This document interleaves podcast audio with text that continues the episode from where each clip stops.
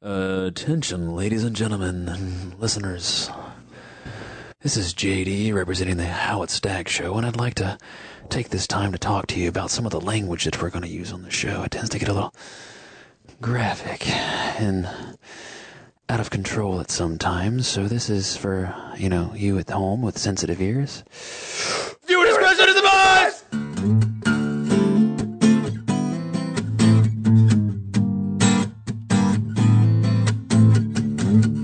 Ladies and gentlemen, what's up, and welcome to a special edition of How It Stacks. I am JD. And I am Willis. And this is a very awesome, most epic episode, and it wouldn't be complete without our awesome. That was a cue to you, but you know, whatever. Uh, You didn't finish your sentence. I didn't because it was like Yeah, the yeah. awesome bulldog. You said with our, uh, and then it just. No, I said with our awesome, and then you were supposed to go bulldog. he did say awesome. I was there for that. When I was He was there expecting for that. Audio engineer. No, he was there or- for that. Yeah. Anyway. He Yeah. was. the the keeper of the almighty mute button. Yes. Yeah, but you don't get a cool intro now. You're just bulldog. You're just you're just. Because you forgot my intro. I know. I didn't forget your intro. Is that what it is? I gave you a, a spot to say your name. but you normally have something in front of it. I did. I said awesome. he, he was there. For I was that.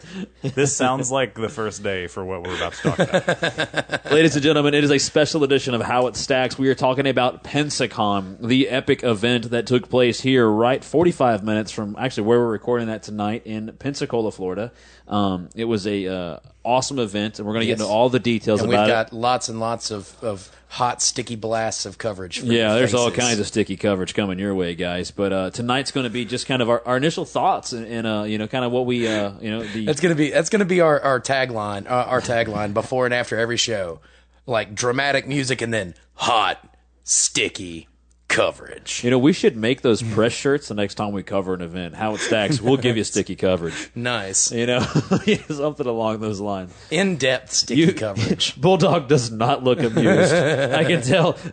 Everybody at Pensacon's like, we need to get rid of these assholes. Ah, I wasn't on camera this time, and I won't be next time. right? Um, so yeah, uh, Pensacon 2014 is officially a wrap. It ended yesterday. Um, we had, we covered the almost the entire event. We we missed maybe a few hours or early Friday we got- missed I- a few panels, but we got Yeah. we got pretty much everything. yeah, the the bulk of the stuff, and I would say for the, the we the- got the good stuff. we did Yeah. get the good stuff, and we have the hopefully right we didn't stuff. offend anybody. I don't know. I don't know. I don't know Hey, what we missed. Uh, yeah, uh, I mean, and if we missed you guys, we we do. I don't. Unfortunately, we, we can't do this full time. I had a day job, so that did hold us up a little bit Friday, and Gabe had Yeah. like a commitment Saturday night we had to go to. But for the most part, we covered the bulk of the event in its entirety. Um, we're going to talk a lot about that on this episode, um, and then we'll get back to the regu- regularly scheduled how it stacks. Uh, you know, at the next episode. But you know, Pensacon deserved a, an entire episode in its own. So uh, kudos to those guys for letting us uh, get in there and make that happen. Oh, absolutely, and and also kudos to uh, to CJ Boat. Our, Yeah, uh, yeah. Uh, our CJ, fearless uh, leader. Our, he is very fearless because it takes some cojones to, to to just message these people out of the blue and go, "This is what we have to offer. Yeah. What do you think?" And, and thank you to Amanda Manning over at uh, Pensacon. She was a- Manda. Manda. I did say Manda. oh no, you, you said Amanda. I, did was not. There. I said Manda Manning. yeah, I was there. I was there too. I said, you know what? You know what? No, you teamed up on me earlier. I agree. Yeah, You You weren't said even Amanda. paying Straight. attention. You were blogging and things. You I'm not. I'm not, I, I'm not typing. I'm, know, whatever. blogging I'm checking our things. recording You're, levels. you're doing things over here with with buttons that look confusing to do, me. do you see that? When it gets really high, it means you're talking too loud. So just just Yeah, keep the volume. I do have I have very nice wavelengths. anyway, um, so yeah, uh, kudos to the the entire Pensacon staff. Um, you guys were fantastic to Yeah, us. everybody was really really good to us. Um, and, and I can't thank you enough. Uh, uh, again, you know, she, uh, Manda. There, I say when I say uh, yes. and I, you know, anyway, was fantastic for getting us in there. Um, Will, her, I think one of her, one of the other black shirts staffs was there. It was was Yeah. great. Um, they were all super friendly to us, and, and it was really great when we'd walk up to them and go, "Hey, I'm pressed. Do you mind if I go ahead and get in?" And they Yeah. would let us right on in the damn door. They were- they were really, really Yeah, cool There'd be like a line of 500 people, and they would be gracious enough to let us get in there because they understood. and I felt I felt a couple of fuck you stares up Right. on my back on Oh, my back when I dude, walked they, through they were there. so rampant, but but you got to think about it from from um, you know our These were, it weren't from staff, of course. They were just you know people like, well, you know, if I brought a backpack and a camera, I'd get in first. yeah, well, like there was definitely the couple of us. Well, how's he getting in first? Oh, that's terrible Nah, because nah, that's I didn't degrading see, I to didn't people. see any That of wasn't- those. that wasn't even a I good didn't see try. any of those. Yeah.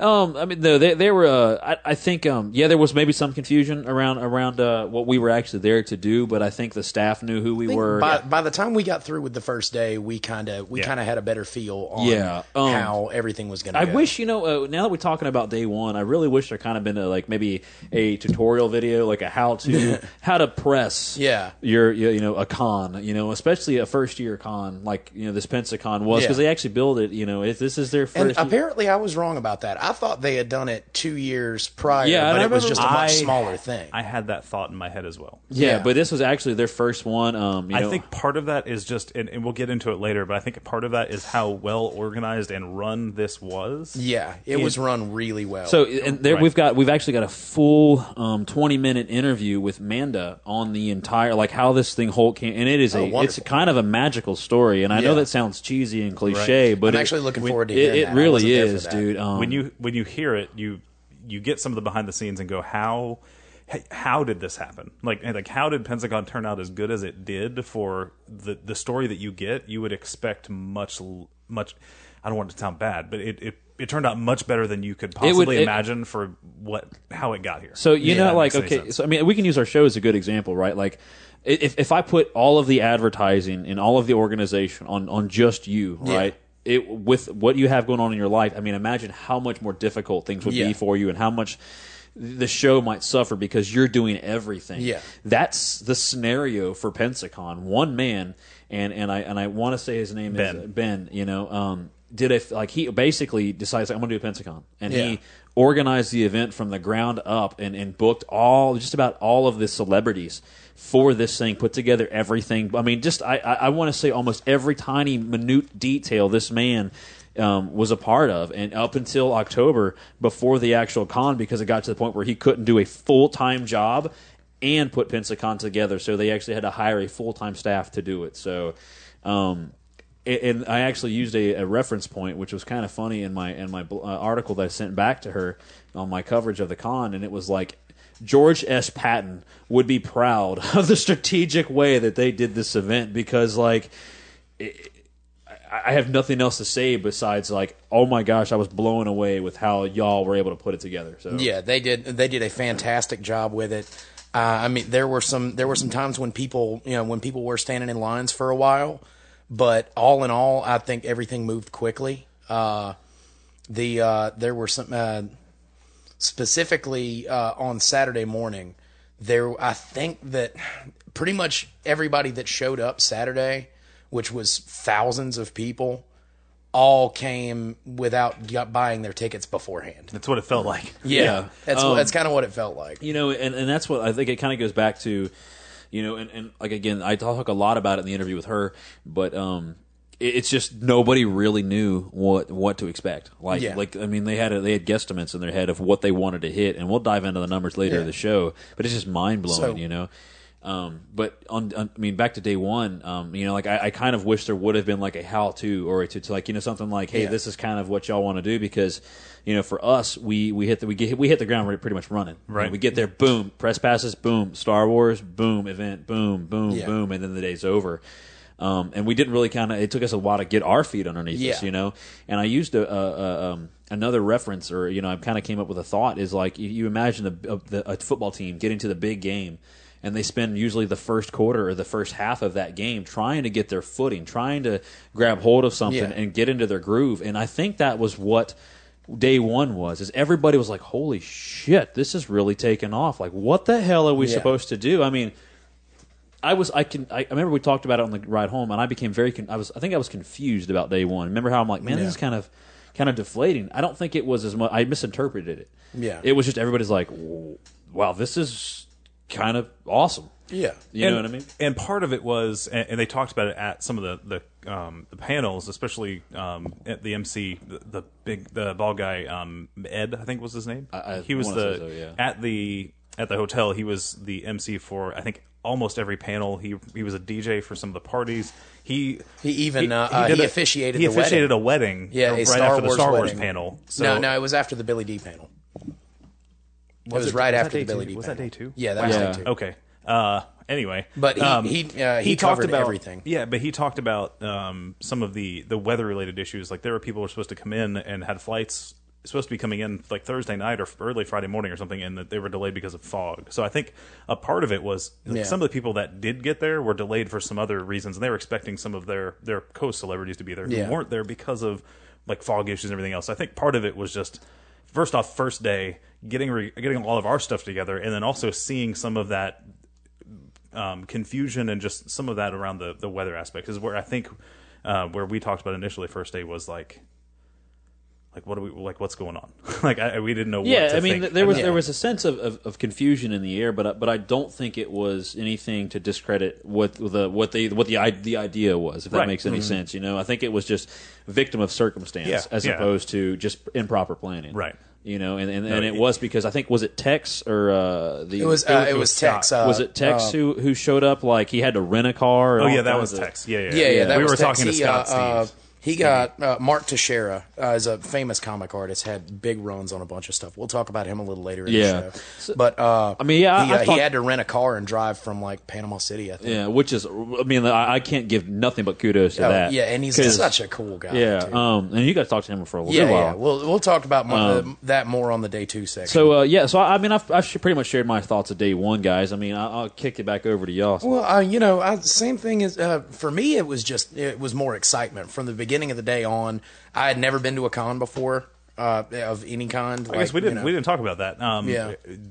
JD's the only one here that's been to a con in yeah, the I, uh, and, Yeah. I, and I, let me go ahead and just I'm going to set this out there just so because I, I wrote it in the article, but my, our listeners might not read that.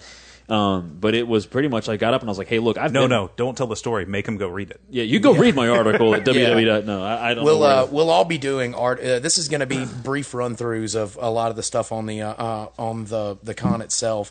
We're all going to be, uh, or at least me and JD, I think, are going to be writing some articles. yeah, They're going to be going up on uh, on the website. So stick around and check those out because those are going to be. Uh, I will be responsible for all the media you see come out of yes, this yeah. so I will, not Bulldog, be, Bulldog has the toughest job. I will not be writing anything We have got we have got probably hundreds of pictures. We've got several videos. just video and audio. I have about thirty gigs worth of content to go through. So, Yeah, Yeah. so it's, uh, it's, nuts. Yeah. Anyway, you were saying Uh, your yeah, yeah, I just. I mean, I'll summarize my con experience with this, right? So I went to New Orleans Comic Con way back when it was, um, you know, the ground floor or even the celebrity rooms, right? Let's just Yeah. say that the, the the main celebrity hall, you know, there's like what twenty tables, Yeah. right?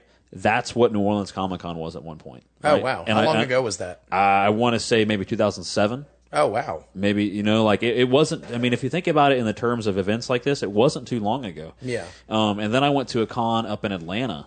Yeah, you know? Dragon Con? No, it wasn't Dragon Con. It was a Comic Con. Oh. At a, at a hotel, and I walked in, and it was even smaller. Like like Wizard Comic Con or like It was a, it was booked as a con. I, I honestly, Okay. I know, I wish I had more detail Yeah. for you, but it, but I remember we drove to Atlanta to go to this event, and we were- we got there, and it, we booked a hotel, the whole nine yards, and we were like, oh shit, okay. well, and I, And it, I mean, it was small. It was like maybe the, if you take the smallest celebrity room, that Yeah. was the event of that con that I went to in Atlanta. Oh, wow. So when I found out about Pensacon, I was like, oh god.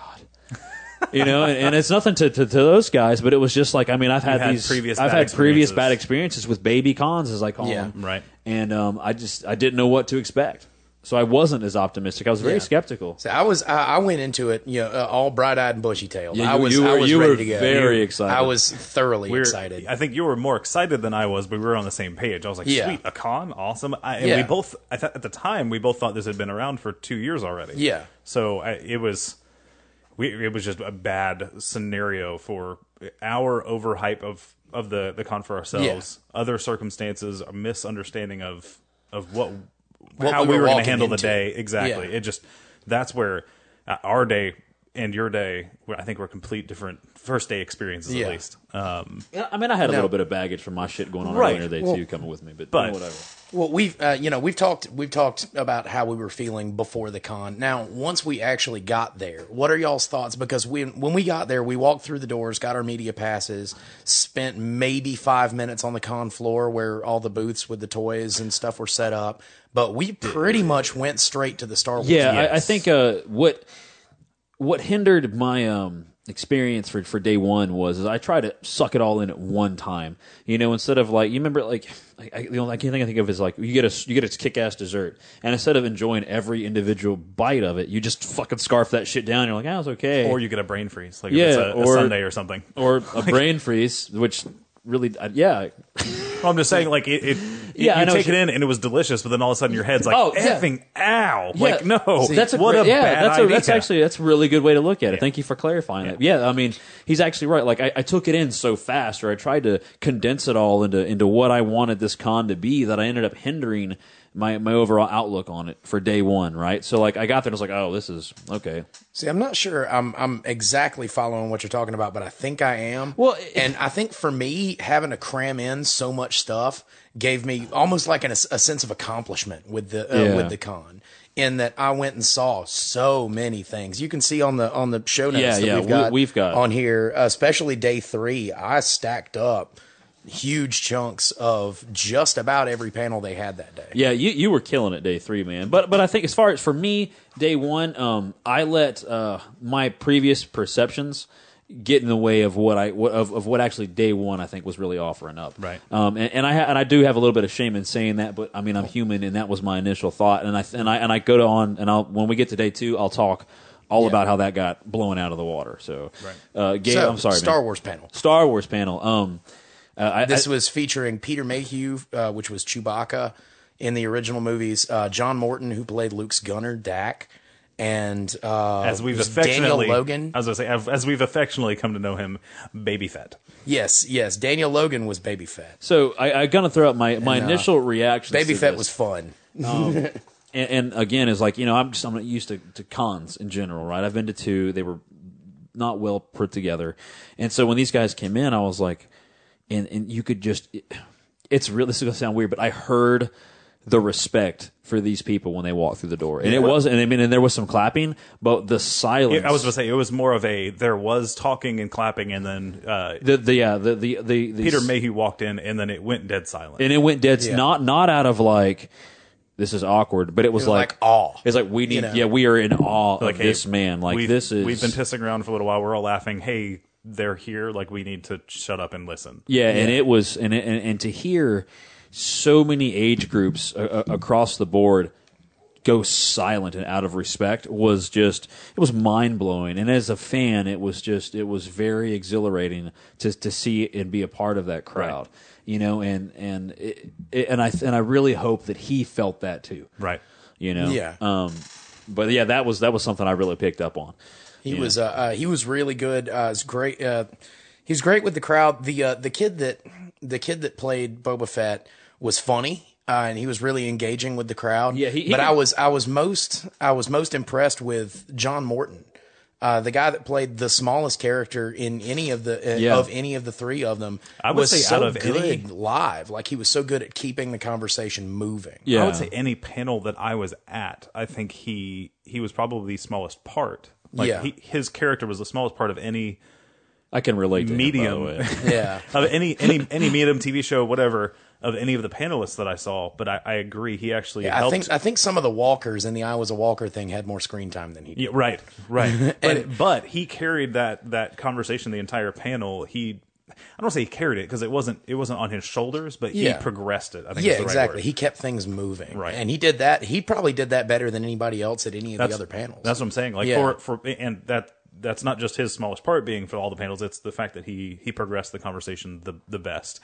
and he had a he had a lot of fun with with the uh, uh, the I don't really know why I'm here Yes. kind of talk. He was like, I Like, was at like- I was on the studio for four weeks. Like that. I was I don't know. And then of course JD laughs because he's like, I wish I could be on somewhere for four weeks. Yeah, I mean, I have no shame right now at this point in my career with that. So yeah, it's But but it was he it was funny to hear you know or not funny uh, it was it was cool to hear John Morton having been there for a fraction of the time uh, just taking that conversation moving it forward and and handling it in a, a humble manner it was really nice I mean he it was good uh, he Yeah. felt like he felt like like a this sound, I don't want to come out wrong but he felt like somebody's grandpa like somebody that you would sit down and talk to have some cool stories and he has those stories that you're like yes like th- like I wish you were my grandpa Yeah, Yeah. He, I think, uh, and and one one cool thing, kind of to, to carry that note, is um, you know, uh, Baby Fett would get out of line, and Yeah. Mayhew, and they would all go, Shh. And you're like, okay. Well, and there, well, there was one. There like was there's one part like, a, like in you're spraying a particular- cat with a water bottle. We're all Yeah. thinking of this one yeah, there's specific there's moment. one Yeah. spot in there where uh,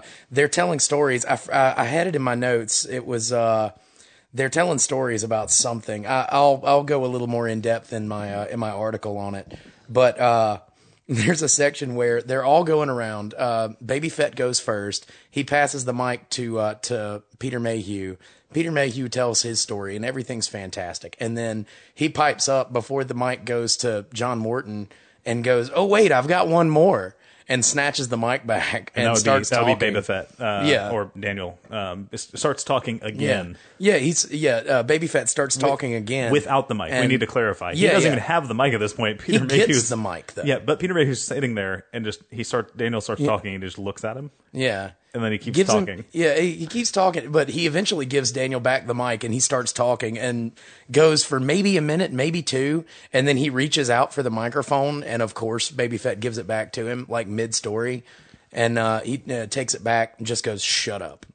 The funniest thing about that though was when uh, when baby fett said oh wait i've got another one there was an audible groan from the audience Yeah. yeah, and then when Peter Mayhew told him to shut up, the the crowd applauded. I Yeah. felt so bad for the kid. Well, he's got another story, and um, and this was the one where you were getting a um, uh, Billy Dee Williams to sign that uh, that picture you picked up. Yeah. um, like he'd snuck in there to get like a, a the Lego Lando. yeah, that, sign. it was a it was a photo, of and they're Lando like, as a Lego "You go away."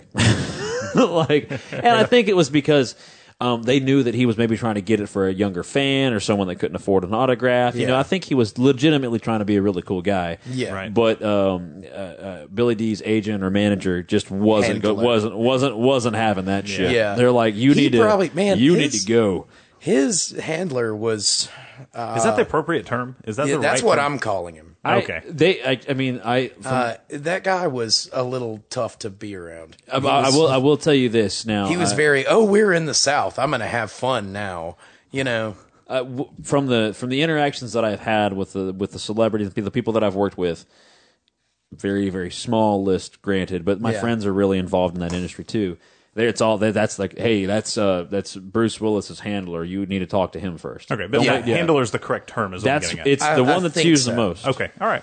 Well, I, think did, so. I didn't want it to be, and forgive me for going into this territory, but I didn't want it to be like small person versus midget. Like there's there's times when that's not appropriate to use. Yeah. Yeah, So I didn't want to be like his handler. I They're do all like I'm appreciate- his, I'm his manager. I, I give you credit for the JD style reference, so that Yeah. was. Uh, but I mean, well, I mean, the- it's, I get you, yeah. I don't, I don't understand the difference. Like, I'm like, uh, it's, it, it's always been used. So I, I, you know, I didn't want it to be a well, his handler, and they're all like grumbling, like I was his manager. So like, the, uh, Yeah.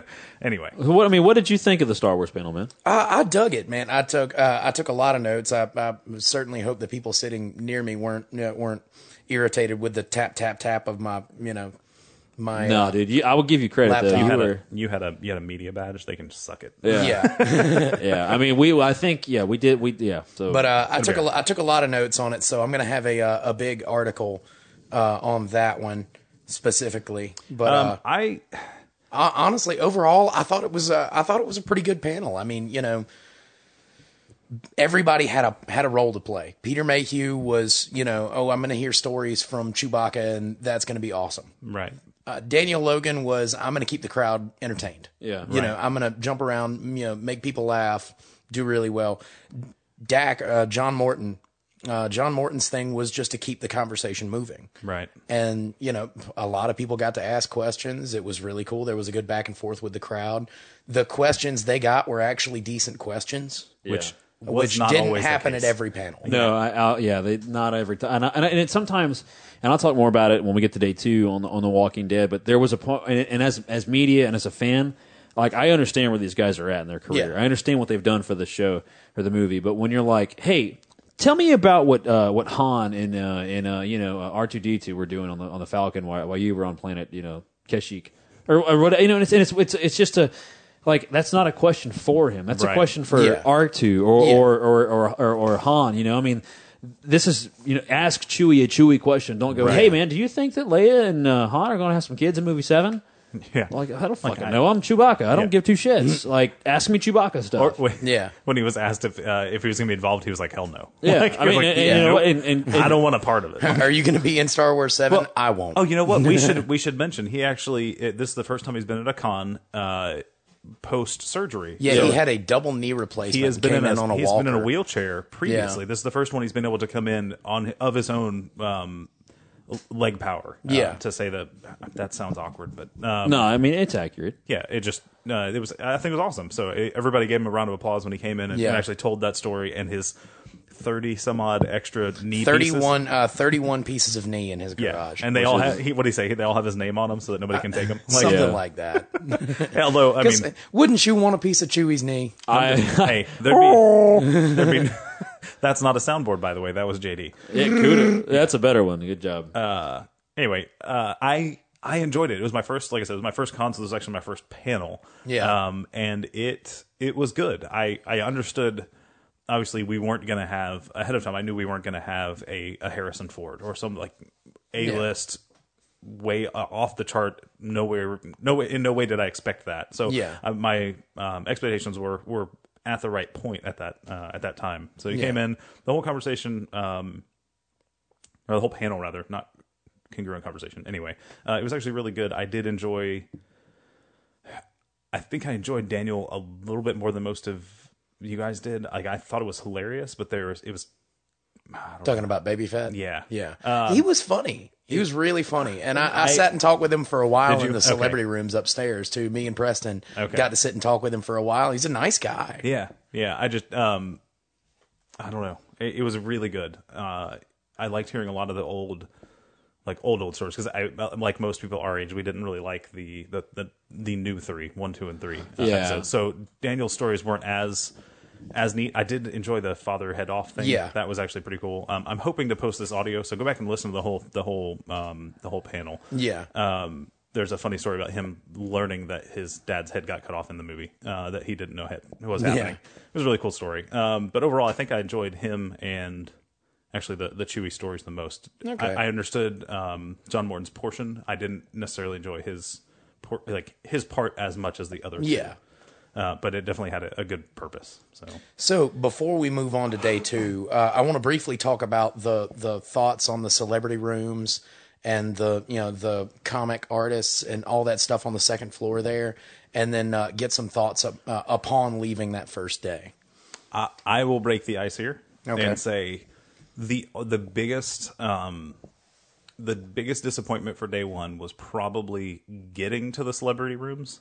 Um, that was really hard to find initially, um, and I don't know if I just Yeah. I may not have looked at the packet well enough. Yeah. Um, the actual pamphlet. I just it it was yeah. confusing. Yeah, I'll be to. straight up honest. I didn't look at the map at all. Okay, I mean, and that's and that's a discredit to us or me, but Yeah. you know, like We see the the floor that they had the uh, uh, the panel rooms for the Bay center and the uh, and the celebrity rooms is usually for concerts and and you know sports events and things like that. Usually used for fire and EMS staging. You know, a, a place where you know the police, fire, and you know medical personnel can quickly get to the third floor and the first floor. Yeah. and that's what that space is used for in the Bay center. But right. I mean, just- they've got some conference rooms and things like that too. But you know, that's and that's kind of. I don't know. It felt like there sh- they should have been on the third floor, but because that's where those other rooms were, they had to do it on the Yeah. second floor. yeah, yeah. It just that would be. I mean, my, my biggest gripe probably would be that. And, And once we once we had some time at the con, we kind of worked around that. We Yeah, yeah. out, No, I mean, you know, you there are little out, stairways and places where you can get there quickly. That was probably the biggest disappointment. Was all right. Let's go to the let's go to the um, the celebrity rooms, and it was like all right. Let's go up three up flights of stairs, go outside, walk down a flight of stairs, and then go back inside. And it was kind of we actually have a sped up video of that. that Yeah. we're gonna. yeah. we're gonna I've got post. that video. yeah. So that'll be uh, that'll be a fun little a little two second. I don't even know how long it's going to last. Uh, Uh, probably about like fucking ten seconds. yeah, it won't last that. long. If Um, that. yeah, but it that was probably the the biggest disappointment, and that's And that that's a limitation of the space, not not not planning. I don't think because there wasn't a good place to do it. They're just yeah, I I, I, I will, they had to do it where they did it. yeah. Um, I will go. Uh, I will say that they did very well with the space they had. Yeah. Had we been more familiar with it, it would have been, I think, Yeah. been It would have easier helped. for us. Yeah. Yeah. Yeah.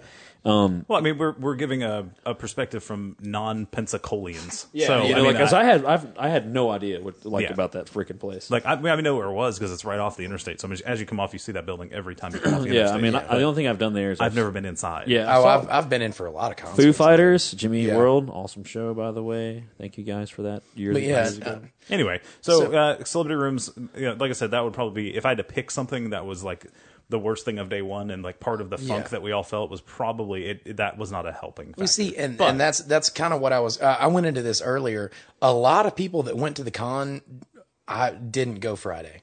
They uh, they Yeah, couldn't right. have because they're just. I mean, there weren't that many people there. Right. Like the celebrity rooms were kind of bare. they were no you know, bare is that It- may it- not be the right word. and and it, it gave see i went by and I, I popped by the celebrity rooms all three days just to kind of poke around Right. look at everybody you know take a couple of pictures here and there.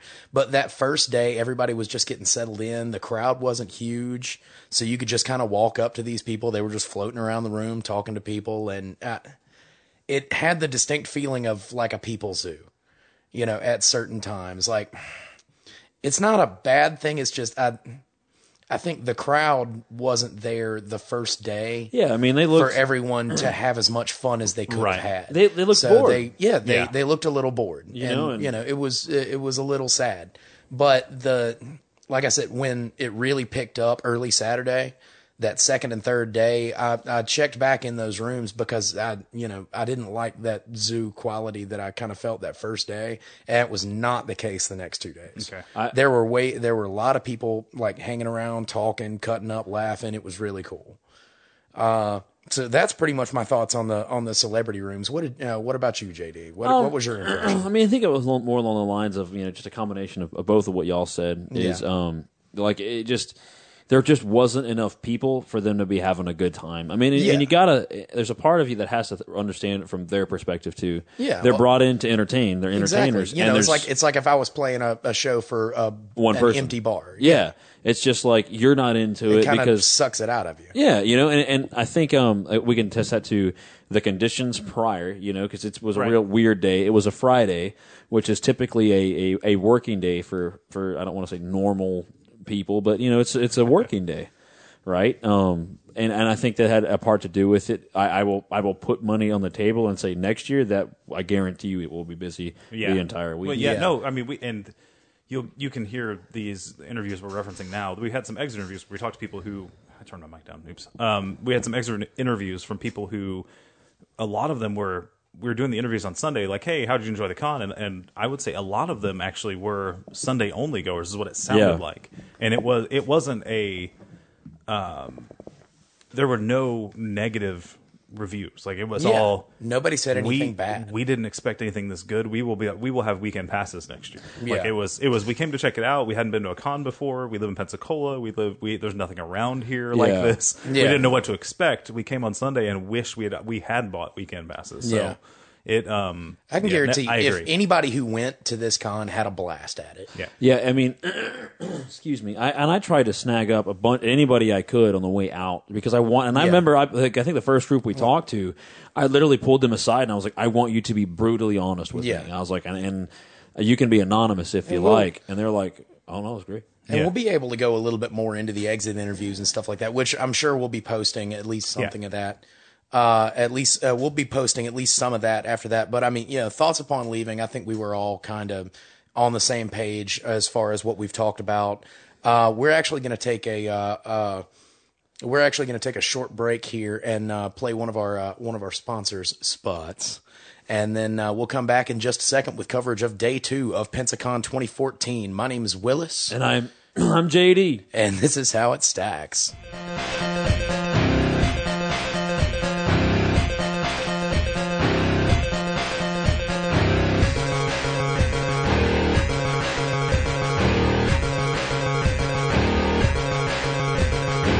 Ladies and gentlemen, this is JD from How It Stacks here to talk to you about Pro ProXPN. It is a private VPN, which basically means it is going to mask your IP address, protecting your data. So if you're out on the interwebs doing things you might not need to be doing, or if you're banking online overseas, it will help mask your data and keep it completely private. And you can do this for only $6.25 a month regularly, or you can use Geek20 for 20% off. So it's a pretty stellar deal, guys. And I'm just going to be honest, with all of the stuff that we've had going on, it's a good idea to invest in something like ProXPN.com. So I am JD, and I approve this message. Ladies and gentlemen, welcome back to How It Stacks. I am JD. And I'm Willis. And we are talking about Pensacon 2014, and we are back with day two. We just finished day one, and now we are talking day two, and we're going to go on and do day three if you haven't kind of picked up on how this is going to go down.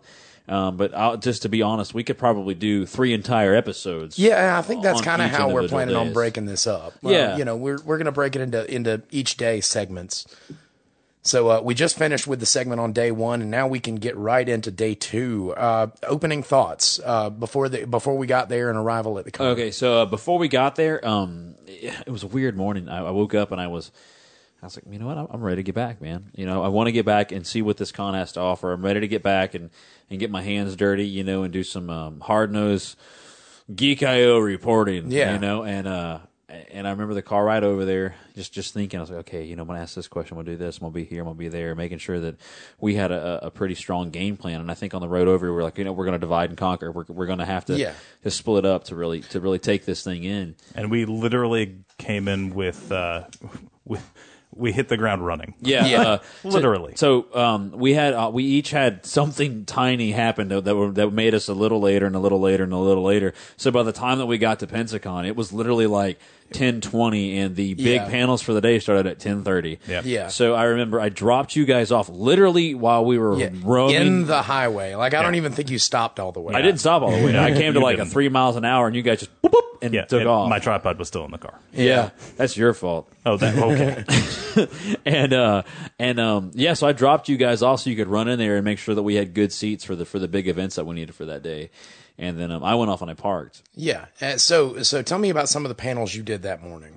so because I- we were we were separated for the first several I, hours uh, of day two. so let me let me just start off by, by by giving you guys like my my initial thought on day two once we arrived at Pensacon. So I got there and I just remember stopping and just staring at just the madness that was coming. Right, Yeah. it felt like there was an oncoming storm, and it was like I would look around. And there was just people to my right, people to my left. And there were people up on the freaking balconies walking to the panels, and it was just every there was traffic all over the place, and Yeah. lines and lines and lines. And I was like, See, we didn't get any of that. well, because you, yeah, we, Yeah, dri- you 'cause- guys, I dropped you off, and you guys ran oh, straight. we in. were we were Yeah. literally maybe thirty feet from the front door of Yeah. the of the hotel. yeah. So and you we guys went straight. In. Yeah, I, Yeah, I so walked continue. through. Yeah, I walked through parking. I walked through. I mean, everything, and I was just like, Was the crowd that big, like that early in the morning? there was a ton of people there, dude. Okay. I mean, there was a lot. Like I remember I was being shoulder shoulder, and I definitely had to flash the press pass. Yeah. to, to get into some locations that normally they wouldn't let uh, you know Yeah. passers like that. That the main entrance that we used for Yeah, that t- it is- wound up uh, at least by Sunday. That was a VIP entrance. Yeah, VIP um, and press. But uh, it it literally, I was like, this is something's happening here, you know. So let's flash forward. And I went into my first panel um, was Inverse Press, and um, I will tell you, it it set the bar awful high for every panel that I cover after this. Yeah, until tell the- us tell us a little bit about them because we've got we've actually got some friends there. Yeah, so Inverse Press is a independent uh, comic book publishing company. They make their own, they publish their own. I mean, they they are they're basically you know um they're they're a or a independent comic company, and they, Yeah. they they make their own books. They have several of their own titles that are awesome from. You know, all over the board. And I'm going to actually have a list of all that up on the actual blog and article I do for those guys, particularly because they were super incredible. But what blew me away about their panel wasn't necessarily what they did or what they're working on, but was how they interacted with the, the people that were there and the advice that they gave. It was a very interesting um, a panel because they were giving advice. They're like, look, this is what we do. You know, we have normal jobs, just day jobs. Like we literally clock in and then we clock out, but yet we still find time to make these comics and make it happen. And they told us, you know, you know part of the part of the dynamic that makes it work is that they'll challenge one another and they're like if you're ever going to make it in any industry you have to be able to to challenge your peers you know to a to get better or to be able to accept you know criticism because Yeah. that's how you get better and um, it was just a lot of fascinating stuff, you know. And and I think one of the things that they said, which was really cool, they're like the day that you stop doing something is the day that you start getting bad at that you know so you constantly have to be practicing you constantly have to be diving into your craft to get better at it Yeah. um, an- another uh, really cool point and my mind literally just went blank um, was uh, gosh man i, I had there was something really cool that they mentioned, and I really wanted to give them give them credit for it. Um, but it was it was oh team like it, they they so depend upon one another, and it's Yeah. almost like a it's it's imagine just a, just an old gear watch. You mm-hmm. know, every little tiny piece plays something, and and what's cool is is it's very much there's no piece with them that's bigger than the other piece, from the writer to the colorist to the artist. I mean, they're all just as important, you know, and they all play such a pivotal part. You know, and the biggest thing that they said, you know, for up and coming artists, if we have any that are listening to the show, is is that co- do complete work.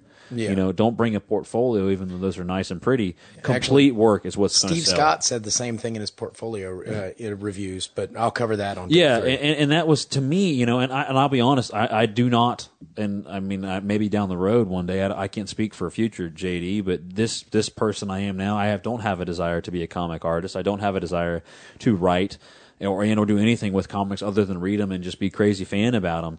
But I still found that information fascinating. Yeah, I mean, you can you can tie that into anything. I, I kind of wish I'd been there for that because I'm not going to be a comic artist that I know of. I do enjoy art in general, photography, but it, it would be it, you can put that into any scenario. So, for instance, I install home theaters. Like, okay, I can I can hang a TV. Great. Uh, can you hang a TV, incorporate it into a home theater system, and mount the speakers and calibrate everything to work in in conjunction with each other to make a good theater experience? That's two separate things. Just because I can hang a speaker well and hang a TV well doesn't mean I can make a theater room. So I mean, it's it, it, having a complete work is is definitely more than just hey make a make a comic book or you you could say movie. I mean, at that point, all right, can you can you do an audition video? Awesome. How about being a movie? Like, l- let's get a good completed movie or a good completed scene. We could Yeah. do, we could do in anything. Obviously, you're not the entire movie unless you're uh, You, you, Han- uh, Wi- uh, Hanks, Tom Hanks Yeah. in uh, Castaway. Castaway. Yeah, thank that's you. one. You, you, Or but- Sandra Bullock in But Gravity. what and, and, and to that extent, I mean, they started where I'm at today, Right. You know, and there's obviously the the oddballs out there that just walk on set and boom, they're you know a list. But you know, they and even these guys. I mean, I remember asking the question. I'm like, "What's the end game for y'all?" And they're like, "You know, the big thing that we would love to get is natural or not natural, but national distribution." And I was like, Yeah. "Cool." So once you get there, is it what just cruise control? And they're like, "Fuck no." I mean, Yeah. we're just Yeah. we're going to keep pedal to the metal on this, and you know, and, and again, and, and I think this word came up a lot is synergy between the group.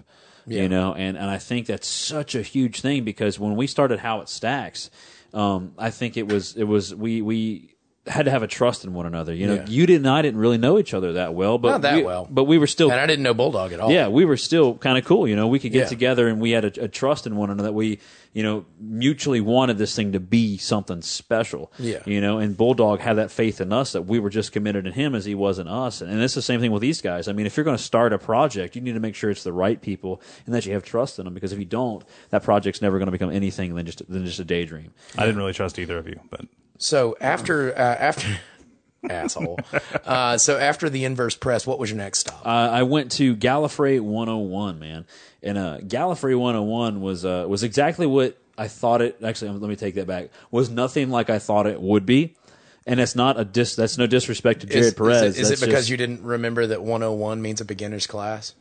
that has a little bit to do with it?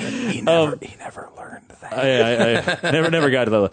No, uh, I, I didn't know what to expect. You know, I went in there and and um, there was a, a young man came out and we got a super cool interview with him. Um, his name's Jared. I, I apologize. I'm sorry. His name was the the, the doctor. The doctor. the doctor walked in um, in, in, in perfect Matt Smith attire or doctor attire, if you will, depending There's a lot of doctors at that conference. There is a ton of them. He definitely uh, Convention. he's got a lot of he's got. There's a lot of time. He's Somebody- probably the Yes. best doctor. there. Somebody in this Yeah. room got a very good compliment for being Yeah, a- so uh, Yeah. I, I will say that my hair it should maybe get a following because Yeah. I, I literally did my hair how I've been doing it forever, and everybody's like, "Dude, your tenth Doctor is awesome. I love this. Uh, this. Uh, it's partly the glasses, but Yeah. it's also the gla- it's the pair the pairing with the glasses and the it's hair. like it's like man, I love your like hipster looking you know doctor here. It's kind of cool. He was, and I was like, you were wearing jeans and like a, a fla- not a flannel shirt. it was just like a button up shirt, like a Yeah. gray and black button up shirt, and they're like, "Dude, I love your doctor," and I was like, Looked nothing "Yeah, like oh the yeah." The, the uh, we took a picture with uh with the Coulson and them. And they're like, "Man, I'd love to get a picture with the doctor." Agent Coulson Yeah. was there with Black Widow, and he, he was the one who was like, "I love your tenth Doctor," and me and JD just looked at me like, "What the?" But it wasn't just that one time No, that no, somebody no. said It was something a about it. couple It was times. constant. yeah, Yes. Yeah. Um, which thank you guys, I appreciate that. Gallifrey 101 though was uh, was very cool because he starts off and he's like he, he was in character and he's just making these quips and jokes and he was super hysterical and entertaining but it was a, a run through the the lore and the history of Doctor Who and a refresher course, you know. And he told me some things that I didn't know, you know, about like the TARDIS being grown and the stuff. But um, it was just it was very uh, really kind of a cool refresher course. Um, I do recommend his panel. Um, if if you go back or if you go to the con next year and he's back, you got to sit in on it just to just to get you know learn some of the odds and ends about Doctor Who. Because if you're a fan, I, I mean it's it's always cool to experience those type things. Um, so yeah, I, I that was you know Gallifrey 101. I mean, I don't really have a whole lot more Yeah. detail that I can go into without just you know. So uh, I guess just look up uh, Jared Perez uh, on whatever social media. He yeah, may be on. I, I got all that info from him, so I'll have all that up in the article that I'm doing. Um, you know, for for him and for that Cool. panel that I covered. Um, So after uh, after Gallifrey 101, it was uh, what what made you decide to go to this next part? Okay, so like this- how do you in the middle of the day just you know what you know what I just went and listened to somebody talk about Doctor Who for an hour. I think I'm gonna go give a couple of pints of blood. so um, I'm very much like I, I was talking to Bulldog and I was like I like swag or, or you know the, the the stuff that conventions like this normally just give away, right? Yeah. there wasn't a lot of that going on. So I was like, you know what? I would love to get a T-shirt, but I don't want to spend the money to buy one. I was like, how do I, how do I do this and still feel good about myself? You know, because I'm sure there's a couple homeless people I could find without killing a baby. yeah, without killing a baby, Yeah. something terrible, right?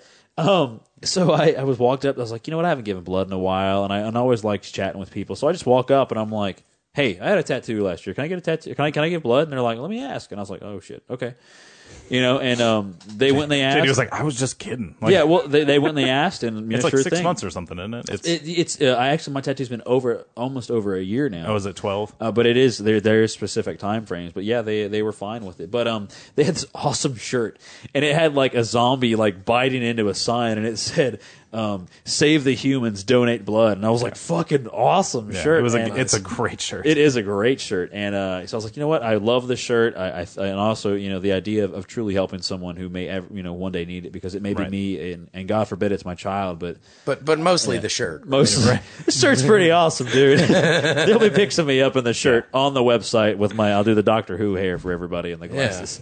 but anyway, um, but I was in there and I just remember like I'm I'm a joker by nature, and we were in there and I would you know the questionnaire is supposed to be something super super uber private, and I remember looking over at this poor guy sitting next to me and I was like, dude. You know, the, the third question is like about hepatitis. What would you put down? I just, I just want to make sure I got it right. he's like, So horrible. He's like, uh, you know, can't answer that question. yeah, and then um, and then I started. I had the staff rolling with this one. Like, they're um, one of the questions was, have you ever um, been given sex in term of like payment or something like that? Or received payment or given or made payment for sex. yeah, and then I asked like, so if my wife asks me to do laundry and I do laundry and we have sex later, does that count? And they're like, and they all started laughing. And like, there's like this one nurse who I just like, I would literally spend all of my time trying to break because she was the very much like, Just trying to break her spirit Oh, completely. like just trying to get her to laugh, you know. And then, um, and so that I just like I would look over and I'd get the death eyes, and I'm like, okay, I'm, I want you to know I've been literally coming for you. And she was the one who had to like interview me in a separate panel, and so the whole time I'm sitting there, I'm like, you know what? That's a big ass needle out there. It's like a javelin. Like you guys gonna javelin me and then murder me, you know, whatever. And she just, I couldn't get her to laugh. really yeah. Um, but yeah, I, that, that was She's a it. veteran. She's been doing She's, this too she's a pro. hard She- to imagine with A list material like that though. Yeah, yeah, right. Um, yeah, I'll get there. One You should have asked her what she put down for number three. Yeah, what did you put down for number three? Um, but it, it, it was fun, man, and it was a really cool experience because um, I got to get in there and I was able to reflect on some of the things in the panels that we had done, you know, and prior, and, and what I want to do the rest of the day. So that was it was really nice to get that quiet and alone time because the day is super busy. But uh, a big part of why I gave blood was because a I haven't done it in a while, and, and I'm a firm believer in that whole process. Um, but yeah, what's crazy is when you I saw you guys the entire time, and I just couldn't like tap on the window and get y'all, you know, or, or text you guys because like my arm was all taped up and shit. So- Yeah. Yeah, so we'll we'll do that story backwards partially. Um, we we finished up our panels and we're uh, I text JD and I'm like, uh, all right, so cool. So we're leaving. Where you at? And he said, uh, I'm by the Bloodmobile. And I was like, oh, okay, cool. So that's right by the front door for the VIP entrance. Awesome. Cool. Yeah. We get out there and I had also texted uh, Start Select Adam from StartSelect.net and uh, was trying to get up with him uh, so we could meet up and, and just hang out for a little bit. So I, I sent him a text and he was like, you know, where are you at? And I said, well, we're heading to the front, the VIP entrance, meeting JD by the blood bank. We'll see you over there. So me and me and Willis show up and I start looking around. I think I don't know. I, you went to go talk to somebody. I can't remember what it was. You walked away for a couple steps away. I It just wasn't a big kind of yeah. I, I stayed I stayed pretty close up there, but I, I kind of walked off here and there. Yeah, to, you were looking know, at compliment people on cosplayer stuff, right. costumes and so I'm looking around, like literally standing in front of the blood bank, looking around. And after about three minutes, I realized that Adam is literally three feet from me, just facing facing away from me, talking to. Uh, yeah, because I think we were both just like hardcore looking for it. Yeah, like I'm I'm looking for his face, and I guess I just didn't pay attention to the fact that I might not see his face. I might see the back of his head. Yeah. Uh, and he's literally standing three feet from me. So I finally tap him on the shoulder, like, dude, what's up? Blah blah. We catch up for a little bit. I'm like, yeah, I'm just waiting on JD. And I, I text him again, I, I think, and he's like, no, I'm I'm I'm giving blood. I was like, what? what? You, and that shit took forever, dude. Dude, what okay, are you so doing? Literally like, I, and this is no joke. And, and I got up in there and I literally, I walked in. I was like, "Hey, I haven't eaten like since this morning." And I will tell you, my breakfast was like two carrots and a banana. and I can vouch for that. And Yeah. and and then and then they proceeded to take several pint, uh, you know, or you know, probably a pint or two of blood from you. I don't know how much they take. Yeah. uh, but they they give that, and then immediately upon completion, they give you a coupon for beer. Yes. No, no. A pint of beer. Yeah. That's the best part. Yeah. It's like pint of blood, pint of beer. Right. And Yeah. we were joking with Manda later. Uh, I think it was on day three at this point, but we were joking with her about. It. She goes, "No, on the card, it's supposed to say good 24 hours later. Like it's it's supposed to say on the card somewhere, but I'm sure it's in it's in fine print it, somewhere. it was, it, and it was a minute point, but it, but it was funny. But was- like, it was when I was in there, like I literally got in there, and everybody beside me literally got hooked up, plugged up, and they almost they instantly started giving blood. But there was one kid who was literally just taking forever. Yeah. you know. And then there was another lady, and, and, and God bless her, but she literally like almost passed out. Everybody had to rush over there at one point, and like she, you know, I mean, it was kind of an intense little moment, and you know, and Adam gave blood at one point, and he said he they they put the needle in, and she walked away to go get paperwork or something, and he was just pumping away with the little stress ball thing. And by the time she came back with the paperwork, he was full, and she was like, "You're done?" He was like, "Oh yeah." yeah, oh yeah, Oh yeah. Well, d- it's this it's- guy finish. Yeah, it's uh, it's dude. It was. I mean, and and I will tell you that I get. Ta- I you know you guys obviously tatted up. I am right.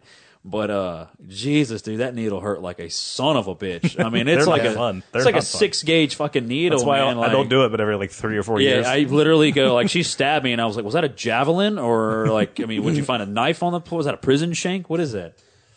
So we uh so that's the end of our our, our, our morning essentially for uh for day day two. So it started off Yeah. we talked about it earlier. We we See, literally while- hit the ground running. Yeah, while all while all that was going on, me and Bulldog were somewhere completely different. Yeah, we were so he um JD was in the the plaza. Uh, not the plaza, The Base sorry, Center, The base center. We were in the Plaza Hotel at, in the ballroom, which is the main.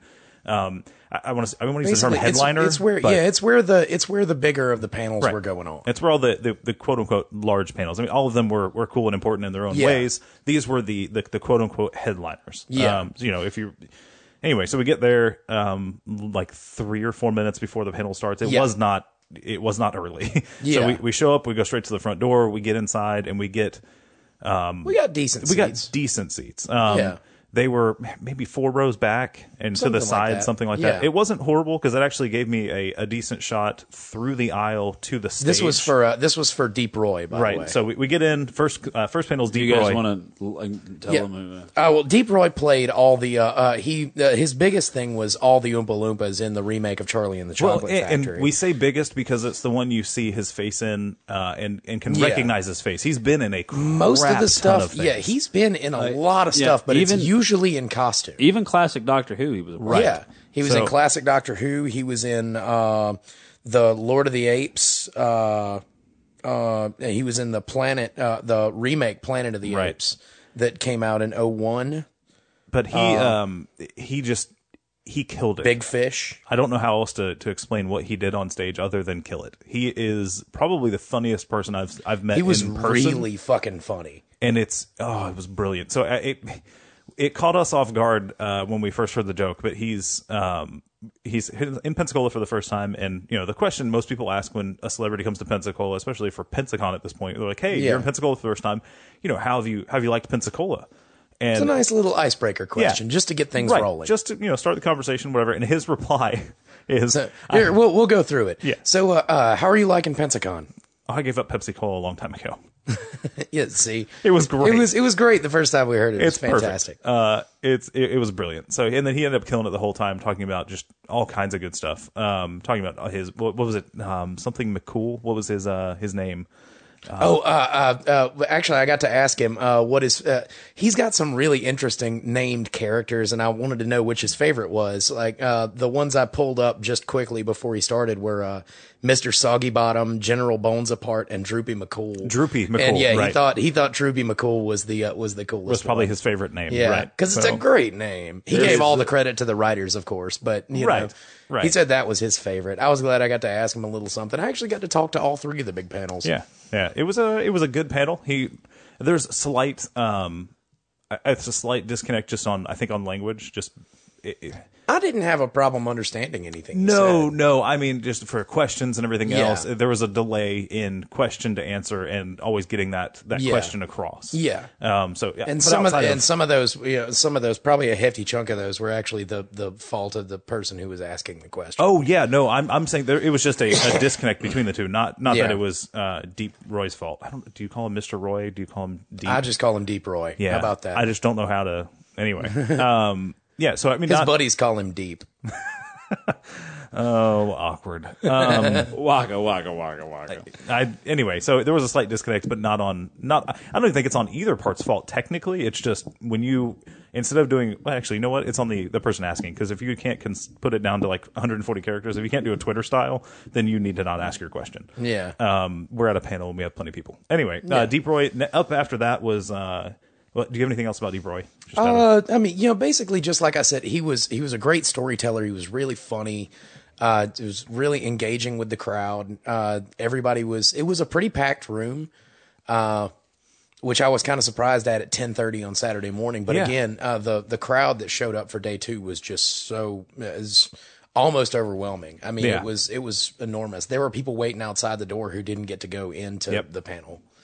Actually, I heard uh, somebody was asking. I can't. I can't remember what it was. Somebody was asking about coming in. They're like, "Yeah, you can still make it in. You're going to be standing, but you can. Yeah. you can make it in." Uh, until they ran out of like fire marshal rule, how many people can be in the room. But they were like, "We don't care if you you got room if you want to stand up for an hour and a half Yeah. or whatever it was. and So- I, I found out about this uh, like right before we left on uh, on Sunday.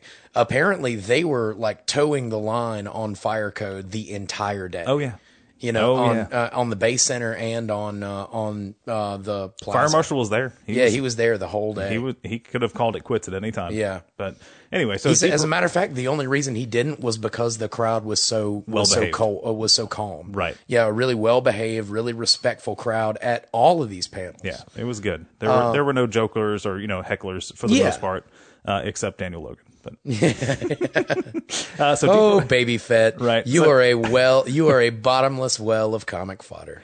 we can we can use you for day for days and months to come. It's going to be after fantastic. after Deep Roy finished up, uh, up next was Ernie Hudson. So if you don't recognize the name for some reason, uh, Ghostbusters is probably the most well known. Um, One of the things that, well, actually, before we move on to Ernie, Yeah. uh, there was one thing that I wanted to talk about. Uh, we've we've talked briefly about how the questions that the the crowd asks kind of shape how the panel's going to go. right. You could really tell, and it, it was sad, but you could really tell that a lot of the people that were at his panel were completely unfamiliar with his work. Right. And you could tell this through the questions, and you could see just hate cross his face every time he got one of these. But four or five questions out of the, I don't know, maybe 15, 20 questions that were asked, Roughly, yeah. uh, four or five of those were, how was it working with Johnny Depp? Right. How was it working with Simon Pegg? Yeah. How was it working with so and so? The first person that asked one like that, actually, uh, it was, uh, uh, how was it? Uh, how was it working with Danny McBride on Eastbound and Down? right. And uh, the guy literally says, "Gee, thanks." Yeah. Like, you know, like that. Looks over at the looks over at the crowd, says, "Gee, thanks," and gives the guy the finger. Yeah. he's like, "You don't want to know." yeah, He didn't say this, but Yeah. yeah, you don't want to know about me. Yeah. you know. But uh, it was just, it was bad each time. Although I'm- anyway, I'm, not sure. It, man, I, I'm not sure what's worse, that or the the question about the green screen. yeah, that was pretty bad too. It was literally. I, anyway, it, Yeah, we'll there were some that a- pretty there were some pretty rough questions in every panel, Yeah. not just Deep Yeah. Roy's, but um, Deep Roy did have it pretty bad Yeah, it was. with the uh, the crowd. he was in. He was in deep. Yeah. Oh man. That was- So uh, after, oh It- sorry, It's still no. I'm just I'm thinking back to, to day one when, when actually it was Bulldog and I who met him when you were talking Yeah. to Ernie, and we were cutting up with him and um, Monica Monica Ryle. Ryle, right? yeah, And um, she was so fucking adorable. They were, dude. She Like was it was really just. I cool. mean, those Oh, we skipped that story. That's that's actually a really okay, Yeah, So well, we're going to well- jump back into day one for about thirty seconds. Uh, we walk into the celeb room. The first thing we do, or first, you know, we walk in. We see Ernie Hudson to the back, D. Roy to the right, Priscilla Barnes, Yes. uh, and then Honky Tonk Man McScoo- Yeah. McScooby Doo, whatever. his- I don't know the guy's real name. Yeah. It, it he wasn't at the table. It doesn't matter. He doesn't get he doesn't get attention. So we walk in the door. Uh, you head straight for Ernie Hudson at that Yeah. point, I think. And me and me and JD are just like, all right, cool. We'll check out the room. And from behind us at that point, behind to the left, we walk in and we hear, "Hey, how are you guys doing?" And we're like, "Oh, awesome! They've got a greeter. This is awesome." so we turn around. She's like. Yeah, I don't know why I just did that. I just feel like I should because I'm by the front door. so we have this we have this like five maybe maybe Yeah. 10 minute conversation with this girl and the, the funny part was that uh uh, we're talking and JD's on his, on his phone actually pulling her up on IMDb because we didn't recognize her name. There's nothing on her table to give away wh- who she was. It just had her name. yeah. Yeah, I mean, the, But she's she actually was the, really- she was the voice of Ash on uh, Pokemon, right? Uh, I know for sure she's Bulma on Dragon Ball Z Kai. Um, yeah. I mean, and, and the thing is, and it's it's not like again. if- Maybe it was the other girl. On the Th- this is what I Anyway. think is, is awesome about these cons is is the fact that like you and I know who you know the, a Doctor Who guy would be. Right. You and I would know who some comic artist would be. You know, Yeah. but they're each each person there had their own like had a, a fan group there Yeah. for them. Right. You know, which is really cool because there are literally you know one of the two X interviews I had was they wanted voice talent. yeah, Yeah. Well, Like, there was I- there I- was I- a voice acting panel, so Yeah, that was I, you know, that'll be in my day three stuff. Did you get that one? Yeah. Oh, okay, yeah, you know, which which I thought was really neat and cool. You know, like wow, like really, like the every type of fan Right. is. Po- that I mean, it's and, and I possible joked here. about the wrestling thing, but there were people there to see those those you know late Yeah, seventies, it, was early it was a 80s big wrestlers. thing. Like that dream team had never been together at a panel before, and they were. This was the first time they Right. were together. As a matter of fact, uh, I've got it right in front of me. Monica Rial has done over 250 anime. Yeah. It's Uh, her work is impressive. stuff. It just off the top of my head, I knew it was Dragon Ball Z Kai that she did. Bulma. Yeah. Um. Anyway, so we uh back to Ernie Hudson. Yeah, yeah. Now, how we uh, got after there. after we after we got done with Deep Roy, the next one up was Ernie Hudson. Had maybe a 10 minute gap between the end of Deep Roy and the Maybe. beginning of Ernie Yeah. Hudson. The Like, cool part was, which I very very short gap, and They- they didn't clear the room. they didn't clear the room, which, Which was- for us was yeah, not was as beneficial. Well, oh no, we did we move up for Ernie Hudson? No, we moved Uh, up for we moved up for uh, for Billy. For Billy. But it for everyone it was kind of cool because you got to keep your seat. I wish they'd clear the room because then we would have gotten media pass in first. Uh, Yeah. but whatever, it's it's we fine. still- we had still wound decent seats. decent seats. Yeah, we had decent seats. But anyway, so up next was Ernie Hudson. Like we said, Ghostbusters is probably his most um, easily recognizable Yeah, role. Ghostbusters, Yeah, for sure. Oz, uh, Congo. Nobody talks about Congo. Congo, but yeah, it was in Congo. he was in He's a- Congo. Yeah, he was uh, uh, That's a kinda bunch like- of stuff. As a matter of fact, uh, uh, uh, before we uh, before we even started, he even came out and said that. Uh, well, on his uh, on one of the pages I read up on him, said that Congo was his favorite of of the movies he had done. Said that Nice. it was the one that he shows off to people, like when he wants to, Right. You know, this is my range, Right. You know, or you well, know, I- is I- not if, range. If but- I remember correctly, he had a really big part in that. yeah, yeah, it really, was. really, he was the lead good. role, I believe. I'm pulling it up now. I haven't seen Congo in forever. Yeah, I need to watch that. You know, it actually has 4.9 stars on on But, uh, I remember it being really Ernie's Ernie's panel was uh, Ernie Hudson's panel was really cool in that it was the most like an inside the actor studio kind of thing. Right. He really talked a lot about the craft. of That's what made Inverse so special to me was is that it was about the business, how to how to make it as a team. That's Yeah. what I loved about that panel. and and Ernie Hudson's thing wasn't it wasn't all sunshine and roses. He was like, "Look, I love doing this, but it's not easy." Yeah. You know. There were there's actually there were a couple um, that that hit that, but Ernie's was a good balance. I'm, I'm calling him Ernie like we're friends. Yeah. Uh, Mr. Hudson, uh, his his panel was a good balance between I love my job in this craft, but there Yeah. are some there are some sucky parts of being Yeah. an actor, which every job has that, and he balanced that well. Unlike some other panels that we'll talk about later, where the, it was a it was not a fun conversation. Yeah. Um. So Ernie Hudson was awesome. He had a very his was his was kind of short too. it was short, but it was also I mean, it was still packed full of good info because he Yeah. had some good questions, which was Yeah. nice. Um, but he was also um, like chill. I don't yeah, know. you could you could tell he he knew what he was doing. You know, right. he was He's done this before. Yeah. he was really good about you know about answering the question and going beyond the question, Right. And talking you know talking more about you know things that were related. Right. Uh, like, but um, without without rabbit trailing and spending 15 minutes on a question. Yeah, I'm trying to think of what else.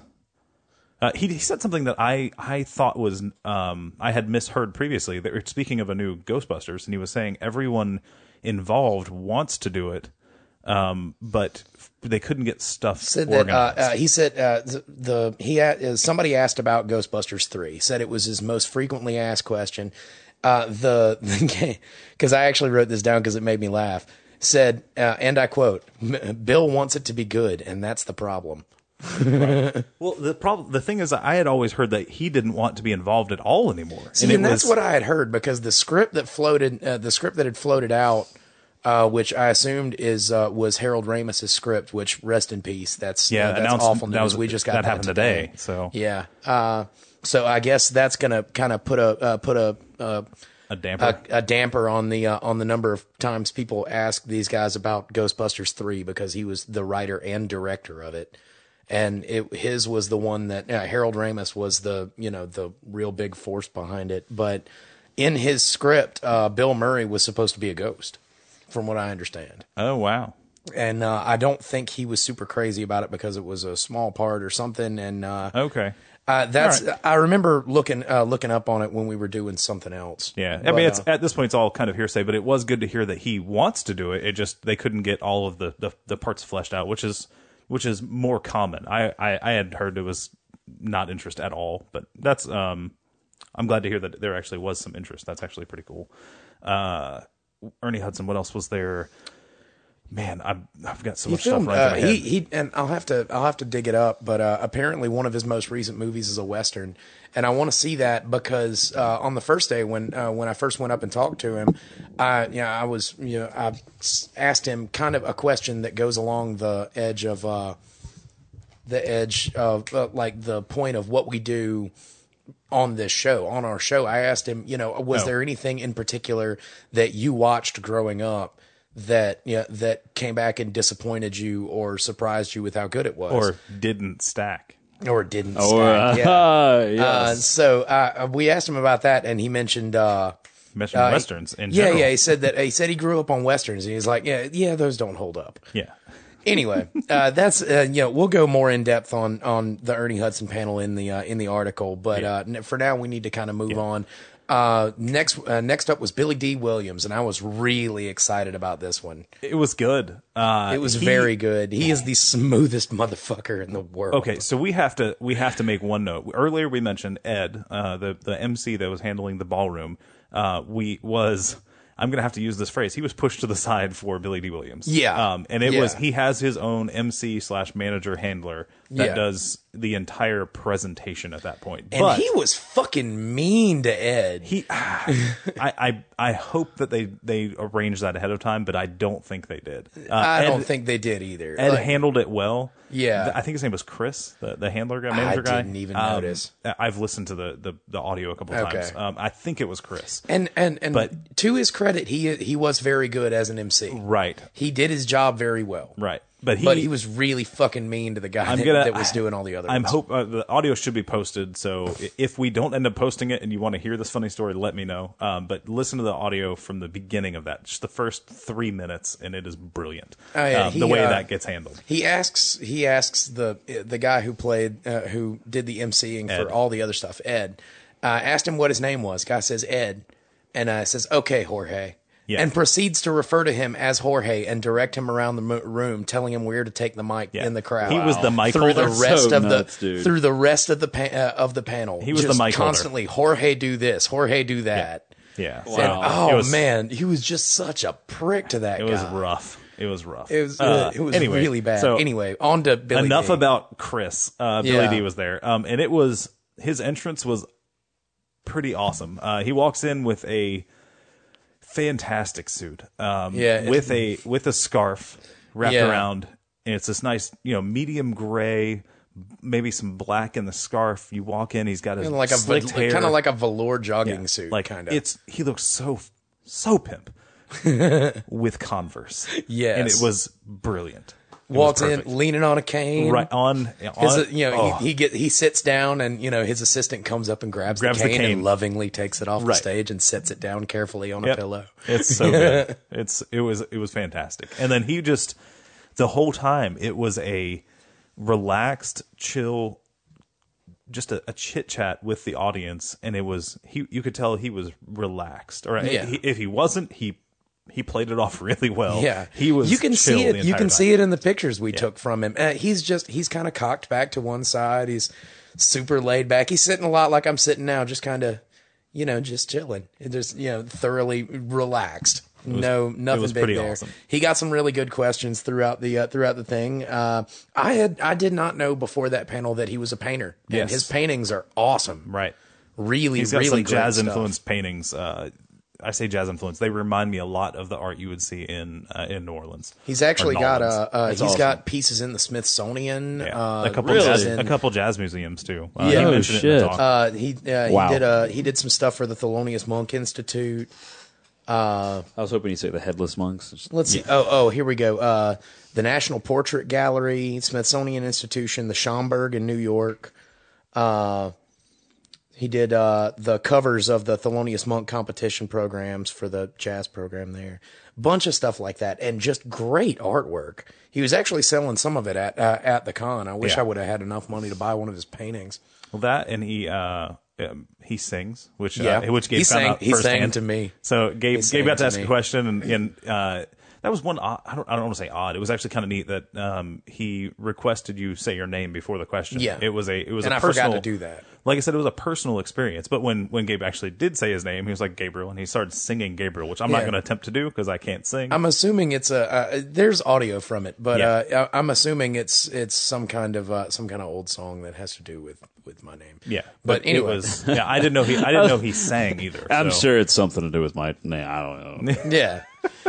But uh, no, he was uh, uh, he was funny at times. He was great. Uh, I was surprised at how uh, there there weren't as many Star Wars questions as I thought Yeah. there were going to be. Yeah. there was a lot of stuff about his art and about you know the other movies he's done because he's done he so was- many things outside of Star Wars. and it was brought up by uh, it was actually brought up by his handler, but he, Yeah. he was actually a well-known actor before Star Wars Yeah. and got a pretty sweet deal evidently compared Yeah. to the rest of the artists or the actors who were in Star Wars. Yeah, Um, when when A New Hope took off, they were able to afford Billy Dee Williams, right, right. Because he was already a big deal at that time. Right. Uh, and then something, what, what was it? Uh, oh, okay. So the, somebody asked how he got into acting, and the the direct quote was uh, basically, um, you know, somebody said, "Hey, how did you get into acting?" He said, "My mother got me involved in this stupid business." that, that was his response, and he he said he basically cried his way into acting because he, he didn't want to do it initially, which was I thought was hilarious. Um, and then actually, he asked, somebody asked a question about um, why he why he um,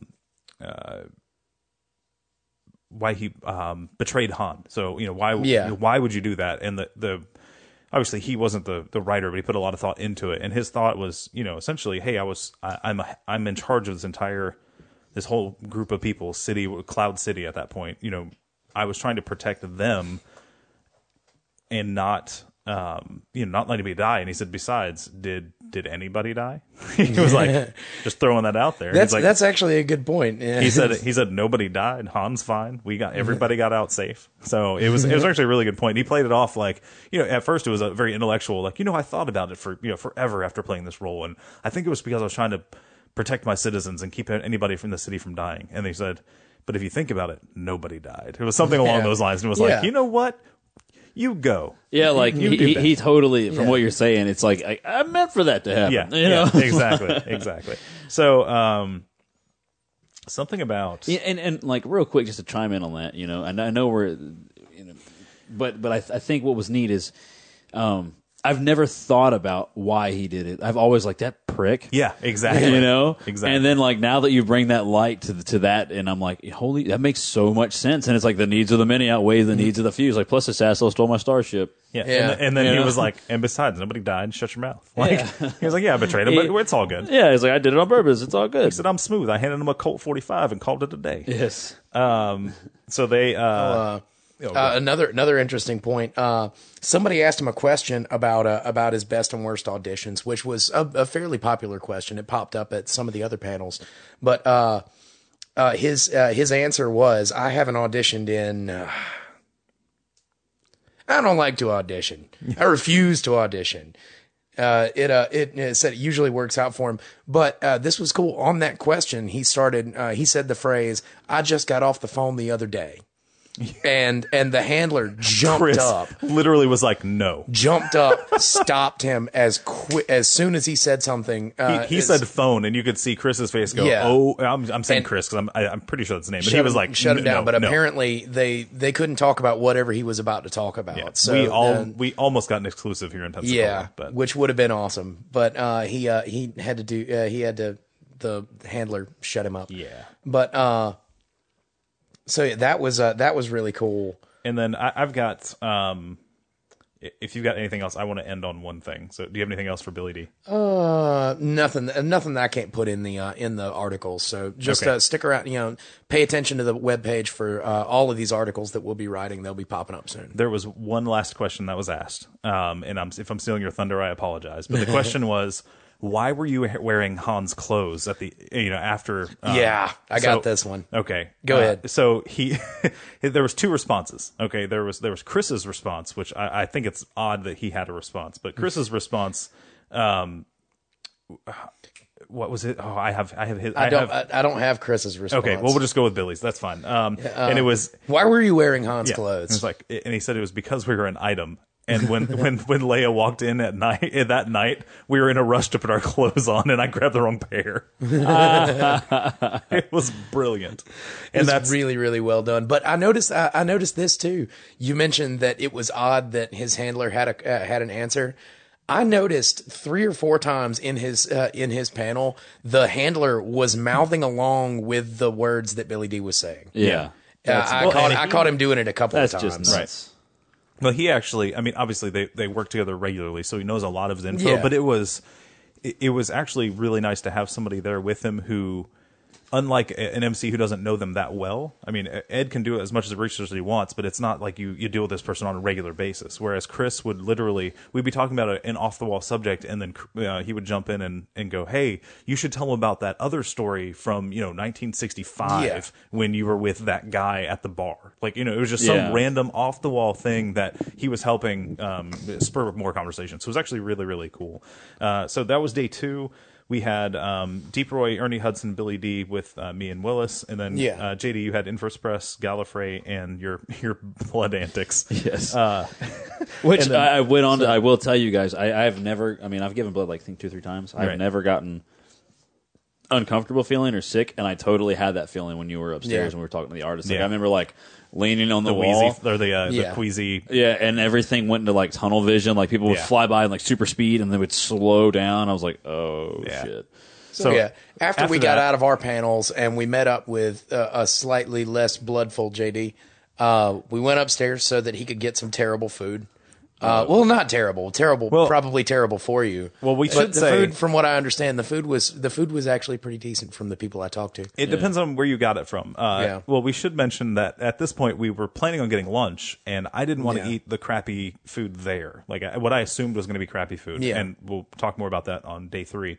But uh, day two, I didn't want to get crappy food. I'm like, I'm in Pensacola. They've got local places and to it's not food. that it's bad food; it's like it's it's you know carnival food, you know, right burgers. I, I, by crappy, I mean bad for you because I've, Yeah. I've been trying to eat a lot better. A friend of mine had a heart attack at 30, and I've been trying Yeah. not to do that. Yeah. So I was like, all right, I'm going to go to a local place, get something decent to eat uh, for my body. So I was like, all right, I got up with Adam, and Yeah. I was like, hey, let's go somewhere. He's like, yeah, there's a place like two blocks from here. We'll go grab it and come back.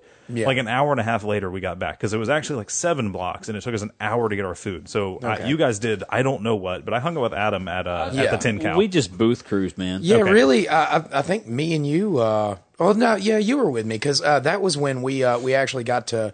We talked to Steve Scott a lot on the first day. Yeah. The second day was when I got to talk to Mark Texeira a lot. Yeah, we actually we we talked to Steve Scott for 15 20 minutes. I mean, we were all just hanging Yeah. out and it was because that's actually one of the blessings in disguise at that point is there weren't enough people there where he wasn't pressed Yeah. for for time. Like he would Yeah. he would the phone would ring or something um um uh, He was text. talking. He was talking back and forth with Tex while he was on. Yeah, he would get a phone call and say, "Hey, excuse me," and we're like, "Yeah, whatever, cool." But you know, he he may have gotten three or four people to, to Yeah. interrupt him while we were there for 15 minutes, which Yeah. was which was cool. We got some time to talk to him. So, um, you know, you guys, which was which Cruise- was actually kind of strange because the whole time we were sitting there talking to him, he was still steadily steadily selling art. yeah, you know.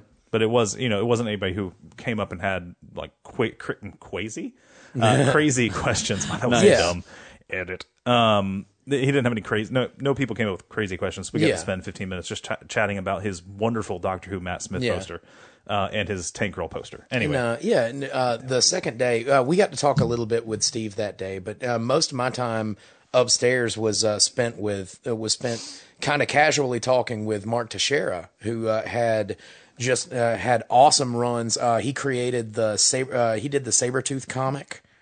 Uh, I've got his stuff here. Let's see. Uh, featured iconic runs on both Ghost Rider and the Wolverine. Uh, has contributed to uh, Jonah Hex and its spin-off Hex, Cyforce, Punisher War Journal, Sabretooth, Spider-Man Legacy of Evil, Black Panther Volume 3, Moon Knight Volume 4, Vampirella, Cyclops, Hercules Volume 4, just ridiculous, you know, uh, amount of stuff. Probably one of the bigger comic artists that was there. He's a, a pretty big name in it, and we got to sit and talk with him for a while. While he was, uh, he signed a couple of pieces for me and did a couple of little sketches, which was cool. He didn't have to do that. He uh, did a couple of little sketches on the stuff I got autographed Yeah, that was, was really cool, dude. and just kind of randomly uh randomly talking about you know about any uh you know, just real random topics things like you know just talking about the weather you know normal chill stuff Cool. nothing you know comic related really so then we we wrapped up at and that was pretty much four. the rest of my day Yeah, we wrapped up around four. Um, once I got back from my ridiculously long lunch um, at Tin Cow, which was actually really good. yeah build your own burger, and they had a Yeah. list of like three thousand items you could put on it. Anyway, um, if you're in Pensacola, Tin Cow, uh, it's actually really really good. Um, Adam got his free beer from the the blood donation thing. Nice. Uh, anyway, so we wrapped up around four, headed back, and uh, I guess we're gonna take another little break. Yeah, uh, yeah, that uh, that pretty much wraps up our uh, our coverage of day two for the podcast. Like I said, stick around. We've got articles and videos and photos coming up from all three days of Pensacon 2014, and uh, so we're gonna take a little break and come back with uh, coverage of day three. My name's Willis, I am JD. and this is how it stacks.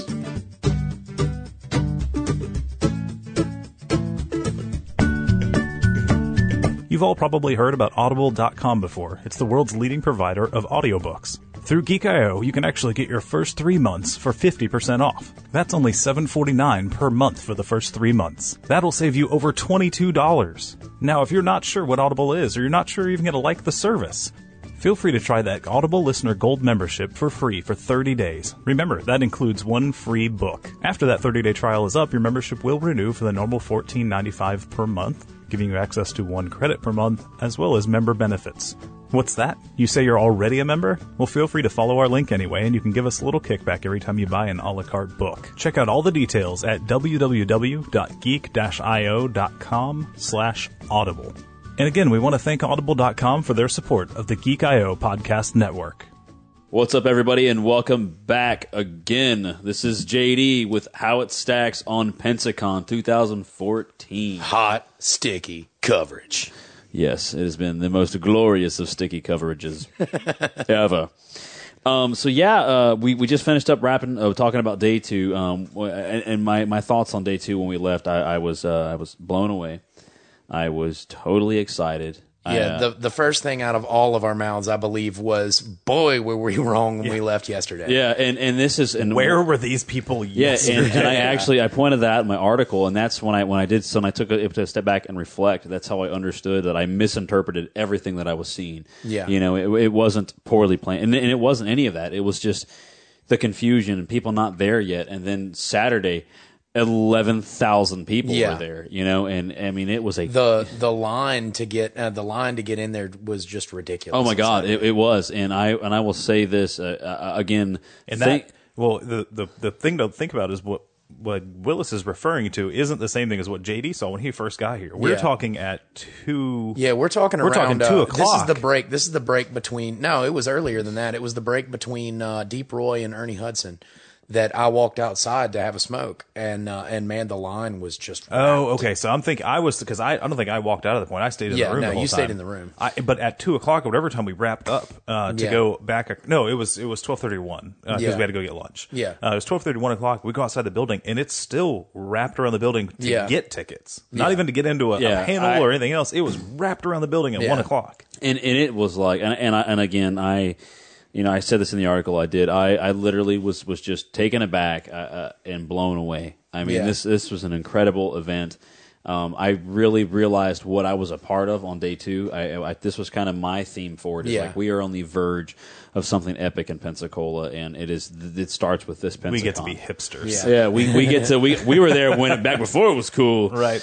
yeah, us and eleven thousand other people. hey No, but we we were we were some of the first. Yeah, and, and like, and, and it's really cool to be able to, you know, and let's just say we never get invited back, but we were there the first year and we covered this event that is going to go on and be something so Yeah. special, you know, and, and, and it meant a lot to me to be to be able to say that or to to be able to say that it means Right. a lot. Um, so my first panel Sunday, um, we got there uh, again a long ass line. You know, um, but because of the, you know the the the passes, yeah, we, we were able to get in and get good Yeah. seats because it, I do believe um, that it is important to have this type of coverage up front so they can get in and we can get the answers we need and get out Yeah. and go to the next panel. I did. A, I was a walker. Which featured, um, you know, uh, three actors that have been on The Walking Dead. I'll have all their name and contact info up. You know, um, They were. And the, oh, okay, you got it handy. Yeah, yeah, I got it handy. Uh, I was a walker was uh, Savannah Wehunt, I guess is how her name is pronounced. It- Michael Koski, uh, Tristan Johnson, and Jared Vunovich. Yeah, we had the all, all guys. So, um, and they were and they were great. Uh, you know, and, and they gave us a lot of good insight. Like you know, one of the guys, um, literally just surfing Facebook, saw a, uh, a a thing, and he sent in his headshots and resume, and they called him back. Did they talk about how that works? Where you, you send in a headshot and you're not going to look like you. No, but the thing is, is they, they have a look like we want like emaciate. Like what's the word for uh, starved? Emaciated. Thank you. I, I knew it was the. I just. I was I was going to say starved. but yeah, they wanted. Wait, I got a point for that, right? Yeah, you did. they they wanted a specific look, like a real skinny, skinny white guy, Yeah. you know, and, and Malnourished. malnourished. Thanks, and and he sent it in, and he goes, I thought it was funny because I don't think I'm malnourished, but you know, this is just what I look like, and so he sent it in, and they're like, yeah, come audition, and. So you, they don't ever really tell you what you're doing, but the audition process is he actually had to go to like zombie school Yeah. and work with like Greg Nicotero and like all wow, to like cool. actually like before he could ever actually be on the show. And there's people that get to zombie school that think, okay, this is it, I'm on the show, and no, Yeah. like Yeah. you, you suck at zombie school. You're done, bro. You're out. That's like working at, at uh, an Apple and getting the fake the fake project to see if you leak it out and, and tell anybody. yeah, which is yeah, you know. And so they did that, and, and there was all kinds of cool stories about about stuff on there. Um, you know, and I'll have some of those jokes up uh, actually in the in the blog that I do about it. But um, one of the ones that really stood out was uh, the guy who he played like 42 Walkers. He was doing a scene with uh, with Yeah. Andrew Lincoln. When they broke into the prison, and Andrew Lincoln got so into the scene that so they, either they were out of their blocking or whatever, and he hit this dude across the head with one of the prop machetes, knocked Yeah. him out. Oh, you wow. know, like just he, he was out for a little while. He woke up, his like leg was twitching, and he's like smelled almonds, and you know, and Andrew Lincoln saying, over, "You all right?" You know, that's an Australian Andrew Lincoln, Yeah. but you know, he's like in his uh, he's in his normal, yeah, and in his normal language, like tongue, he's just you know, are you like just talking to so instantly breaks character, you Yeah. know. Um, but what was so neat about these guys from Walking Dead, and, and and I just dream that I get to be a part of it one day in in the slightest little, uh, you know, part, uh, whatever. Um, they're like it's such a family. Like they- everybody who's I've ever heard talk about Walking Dead is it's a family. Like And the, it's, the cool it's- part is you're saying this from the people who are. Uh, I don't. they're not top build. They're not. They're not the top build talent. They're not top build talent, and they don't have talking parts. Like I mean, Yeah. it's like this. And when you think of when you think of people that are a big part of a show, obviously Walking Dead is a large portion, but it's you don't have a talking part. Like yeah, you're- it's mostly you're- snarling and grunting. right, and you don't.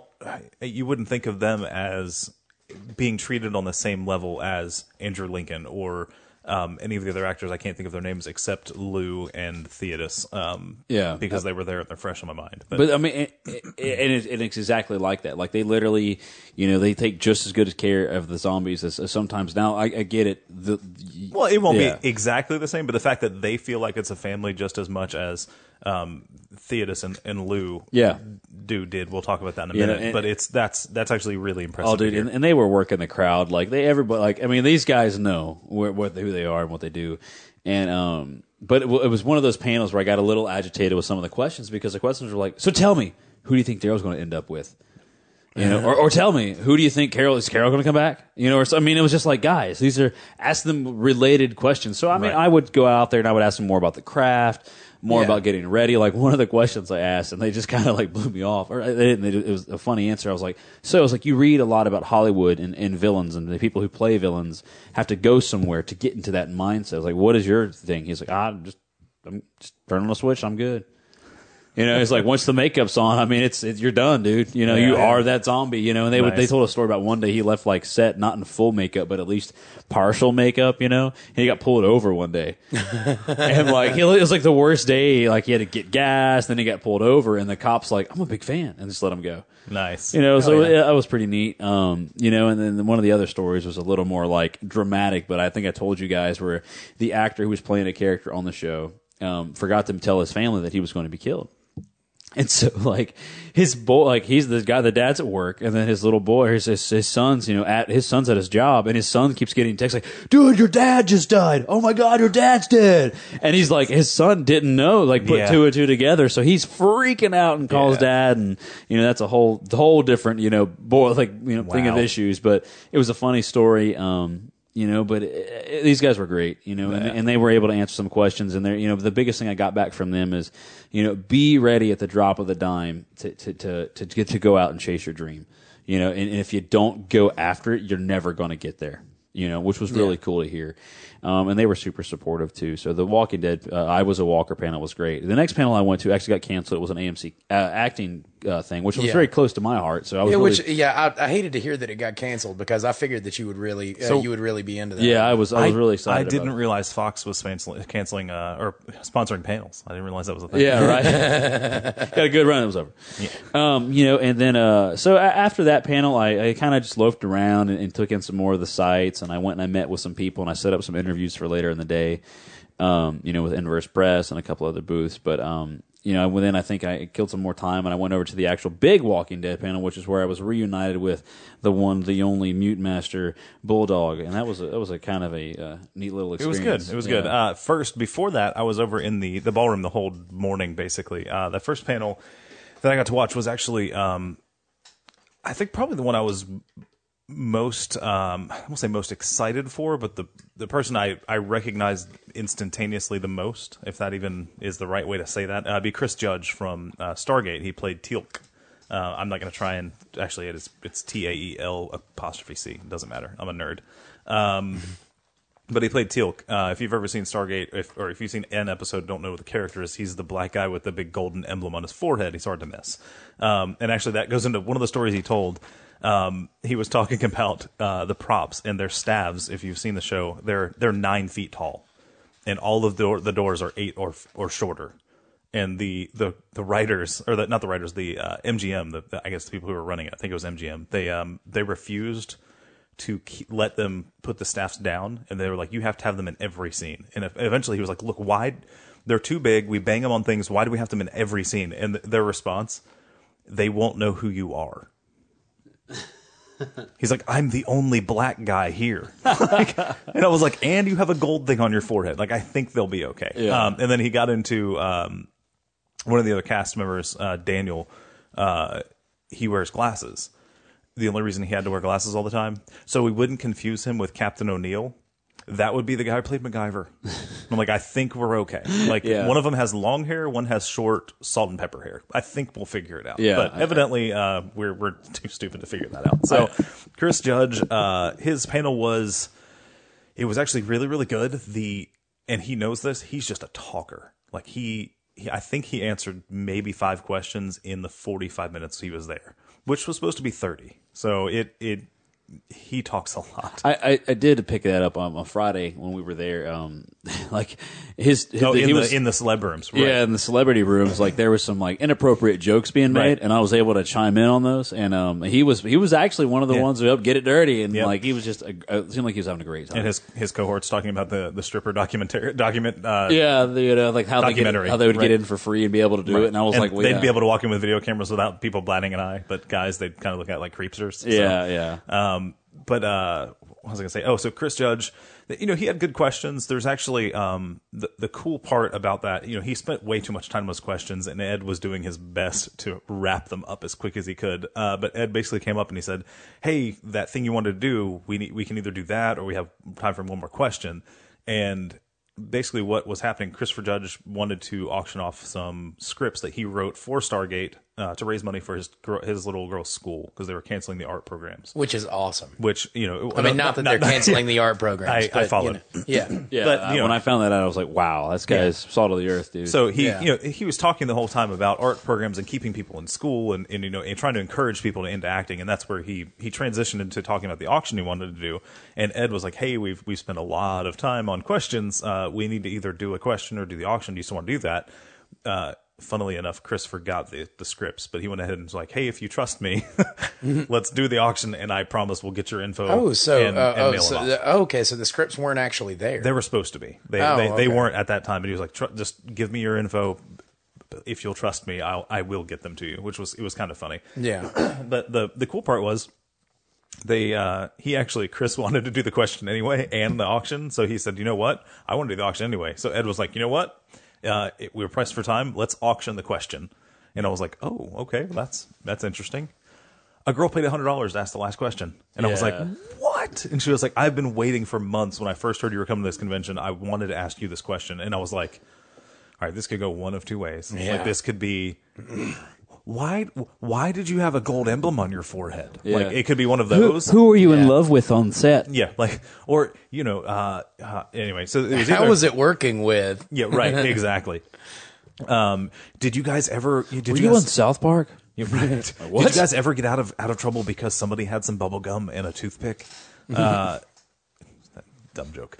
Um, no, the question was actually pretty neat, and he was actually kind of caught off guard. Her question was something along the lines of, "How did it feel to be the only character who knew everything about the technology from your race?" Yeah. because he was i mean he was the arbiter he was the, like he carried all of the info for um the Goa'uld. and it was it, like he was like i expected you to ask me why i wore a polka dot shirt in season three he was like that that was his response essentially and and it, he ended up um having her come up on stage because she paid 100 bucks for it uh, they they hugged shook hands and whatnot and, and you know spent about 10 minutes answering that question Nice. um, and then after that, they did the auction. You know, the first script was from. Uh, the one that I think what the episode was called Warrior. Anyway, they Uh, oh, go ahead. the, the script. oh, go ahead. He wrote. Uh, he wrote three episodes of Okay. Stargate Which- SG One. which three are they? Uh, the Changeling, Birthright, and Sacrifices. Okay, well, he wrote. 619, 710, and 8 9. I know Changeling was one of them, but I thought the other one was called like Warrior or something along Uh, it might have been something that he had written that they didn't get in. This is Yeah. um, I'm reading facts out of the uh, the Pensacon comic book style uh, little guide Bio to guide, the guests. Right. So anyway, it, it was I believe it was called Warrior. It may have been Warrior Child or something. Who, anyway, the the first one went and it, it started at I believe hundred dollars. And at that point, the same thought went through my head was like, all right, it's Pensacon first uh, first year at this point. Let's see how this goes.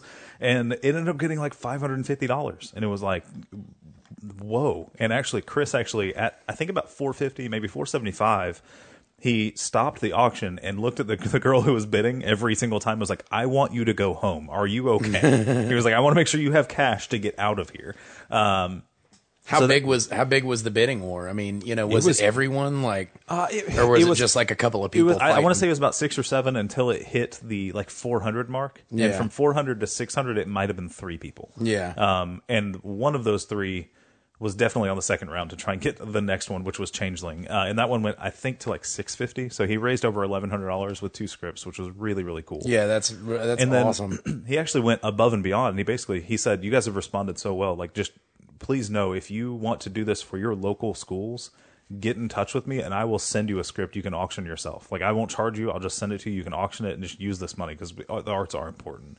And then Ed actually chimed in also the the MC and said, "Hey, if if you guys are going to do that and you need someone to to do the auction, let me know. I'll do that for free." So it was actually really it was a really cool interaction. Um, the whole talk is hilarious. Uh, it's it's a fantastic misuse of time. it was brilliant. Uh, I, it, it hit home for me because we've already gone way over what we planned on doing for this. Um, so uh, Chris Judge knocked out of the park. It was a ton of fun. A really down to earth, great guy. Um, I don't think we've talked about it. The the celeb room when we first met him, he caught my eye because I saw him recognize his face, but also he was wearing a freaking uh, Bazinga shirt. Nice. And I was like, you know what? You're an actor here for your name, and you show up with another actor's face on your shirt. I, I can respect that. So Yeah. that uh, that sums up how I feel about about Chris Judge. He's a down to earth guy and just wants to to do good in the world. So Yeah. And and I think, and I I don't mean to cut you off on what we Oh, no, no. I, I was just going to move us on to the next uh, the next topic you guys went to. and then uh, should. and then that's actually you and I met up at Walking Dead. Yeah, you got Yeah. us Right. some food, um, and then uh, we went into Walking Dead, and we didn't. Nobody really knew kind of kind of what to expect from the Walking Dead panel. this was I the one with Lew Temple and Theodus Crane. correct, Yeah. Okay. correct. So uh, they're out there, they're warming the audience up, you know how they always do, and then these guys come in. I mean, it's instant applause, you know. Yeah. And Lew sits down. I mean, this is cool, cat. Like Yeah. he just, Yeah. just I a can, really. I can tell. Uh, I, I I sat and talked to him just a just a little bit, basically a handshake and a thanks at uh, at his table in the celeb room, and uh, he you know seemed like a really nice guy. But more than that, he seemed smooth as fuck, like Billy Dee smooth. Oh, he- I mean, he had the mustache waxed, and, and He, just- he very much was, dude. And at his core, I mean, this guy's an enter- enter- he's an entertainer. I Yeah. mean, he just he knows how to talk to people. He knows how to make some jokes. He knows how to, you know. I mean, he's. A, I don't want to say he's a good old boy, but he had the. He's like, man, I would love for this guy to be, you know, part of my family. Right. You know, what I mean, he's, you know, he's just he's a really really cool dude. And and the stories he shared were was great, and he talked a lot about you know again the Walking Dead being a family, but you know he didn't get a whole lot of questions about necessarily him and and the craft. It was more like, hey, you know, talk to me about you know what's going on in the show right now. You know? Yeah. I did think one that was funny, and I, and you've got the exact quote, but he goes, uh, they're like, so if you had one person that would that could that would take your place, who would who would you rather have die instead of your character? And he goes, uh, little ass kicker, I'd have thrown that baby out to the curb. Yeah. And then he pauses, looks around, and goes, "Wow, is it okay that I just said that?" he was he's talking about murdering a, a, a one year old or, or whatever it was, and it was kind of like a his gut reaction was. Man, I freaking hate that character. like, it was just, I, that, it's always the baby is always whining, causing other problems. Blah blah blah. I just kicked that thing to the curb, and then he realized what he said and was a little concerned that Yeah. he just admitted to wanting to kill a baby. He had what was he? he did bring some light, and I, and I'm curious to see if it works, if the other characters go through the same thing. But he actually was able to uh, help plan his own death. yeah, that Like- was that was an interesting Like- like behind the scenes look because they, they basically they're they're coming to I guess a, a pivotal point in the season. They're basically needing to kill off characters at that point Yeah. for various reasons, but it's you got to have red shirts. well, and they're doing they're going around the table and they're like, all right, well, you know, we we really like you.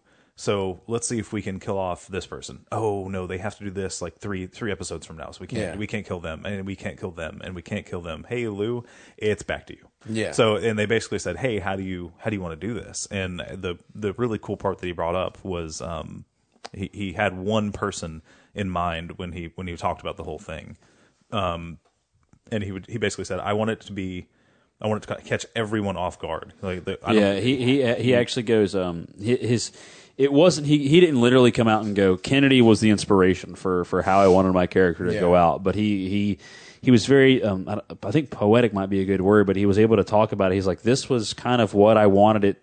I wanted people to feel like that when my character took it. Not that Right. my character was anywhere near the gravity of, of Kennedy, but he's like that shock. You know, Right. like you're you're literally, you know, we're in the middle of a conversation and then a bullet done. Right. You know, he's like, I wanted that gut punch. It had to be a gut punch for Axel, and, and I was able to to to set that up and, and, and to kind of make that happen for him. Which uh, he was one of the, he was one of the the small characters that I really wish would have stuck around. Yeah, like I because did I, like liked Axel. him. Well, he and- was he was always on the side of the other prisoners. He was you- like, "Look, we're all not like that." You know. if you had heard what his character was supposed to be, Yeah. you would not feel that way. Oh, really? Yeah, he, he- he got into it, and he was supposed to be like a sadistic murderer who was going to take he was going to kidnap the baby and try to sacrifice it to end the apocalypse. Oh Jesus! Yeah. Wow. Like- how did you guys not lead with that? Uh, I, I, it just came to mind. Yeah, we like, I, I completely forgot about that angle. But like he he's, he's literally goes, he's like, man, he had we had this whole like avenue we we were talking about exploring. We had this that we were talking about. I mean,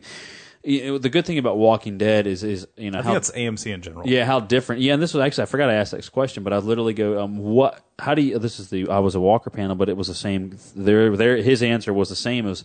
What do you feel, or do you love or hate that how you guys differentiate from the comics? And, and like they're like, we love it, you know, and because Right. it gives us freedom, you know, like it's awesome to have a basis to go by, but it's more more better. It's Yeah. it's better to to have the freedom to do what you like. So that's and the guy, the guys who do the show, actually, I think they're doing a spinoff that's they in are. the same universe that has nothing to do. with It the. It's absolutely a spinoff, and it has nothing to do with the the the party of Rick. It's all going to be completely on its own entity, which is really cool.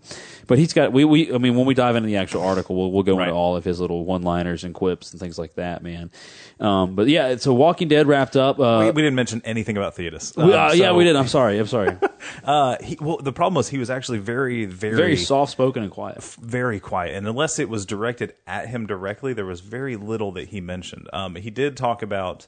Um, well, okay, two things. So somebody basically said, "Hey, what did you what did you get out of the show?" And not not on For, a for reference, Theodus, uh, He's big tiny. is big tiny. Yeah, big time. Yeah. So um, the question was essentially, what did you guys, uh, what did you guys take from the show, and not like a metaphorical, like thought provoking way. It was, hey, you know, did you get props? Like, what, what Yeah. did you take home with you at the end of the day?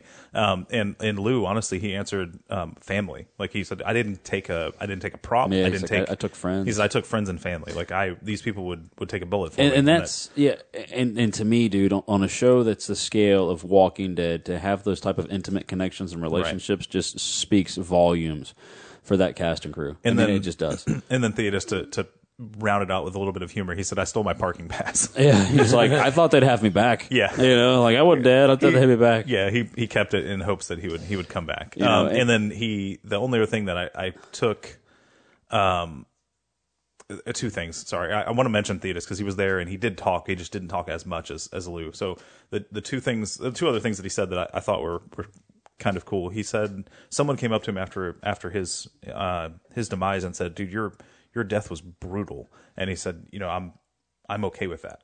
He was like he he liked the way uh, similar to what Lew was. He, Yeah, they- he ended in a way that he was okay with. Yeah, and there was also like one, you know, another cool point aside from them planning their own death. He, he, they literally goes, and this is what I love about you. Got to be able to challenge and speak up if you're going to do be in an industry like this. But um, they were doing a scene, and, and it was where they were begging for their lives to Rick. Yes. and and uh, and Lew's like, yeah, I, I have no problem with that because you know, I mean, my character would totally do that. Right. You know, and one of the African American characters, like, you know, it wasn't Tiny, it was it was another one of those Yeah, guys. I can't remember his name, but it was one of the prisoners. They literally go like, I don't think that I would. Like, he wouldn't do that. That it was makes- actually Lew who brought it up. yeah. Lew's Lew's like that. Well, his character doing that makes zero sense, and everybody's like, "Yep, you're right." And the, and the actor speaks up and goes, "Yeah, I'm not doing that because it like that's not what my character would Right. do." And the writers were like, "Okay, cool." Yeah, they're like, oh, that makes sense. All right, so we'll change the scene. Yeah. And it was it, they have a really really good relationship with the writers. So Yeah, it's really it was very interesting to get a little Yeah. behind the scenes stuff. Now, Battlestar Galactica, I think, was the last panel that you and I actually covered before we went and Yes. did some interviews, right? Yes. So,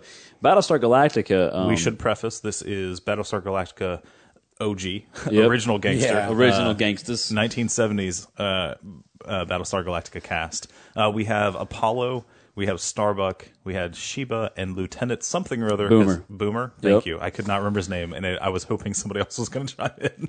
Yeah, and, and and it was actually the panel. Um, you know, it, it, it started off in like a normal panel would, you know, Right. and then it, it became Well, not exactly. Uh, you, you it opens up with Sheba, uh, or Shiva, sorry, uh, dancing on the dance Yeah, floor. That's uh, left over from the wedding the day before.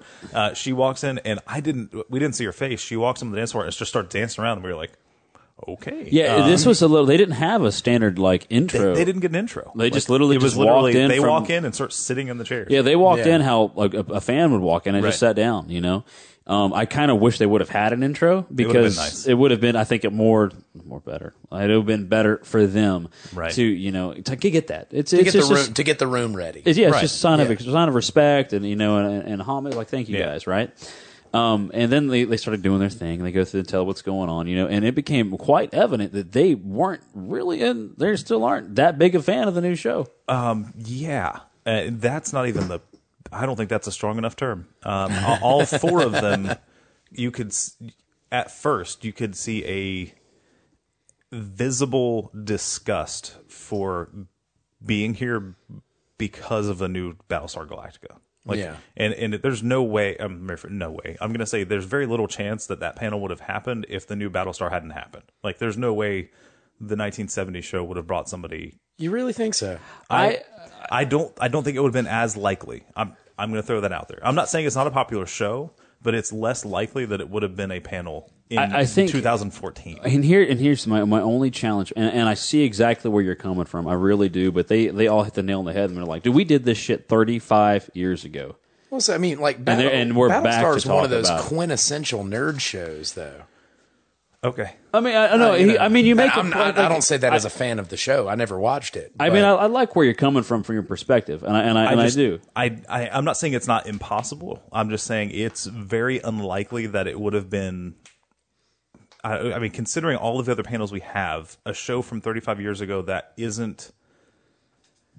Oh, man, it, it without the successful reboot that it had, I, I just doubt that they would be back for this panel. Well, Yeah. And, and I, I bring that after the fact, and we're going to get into it a little bit.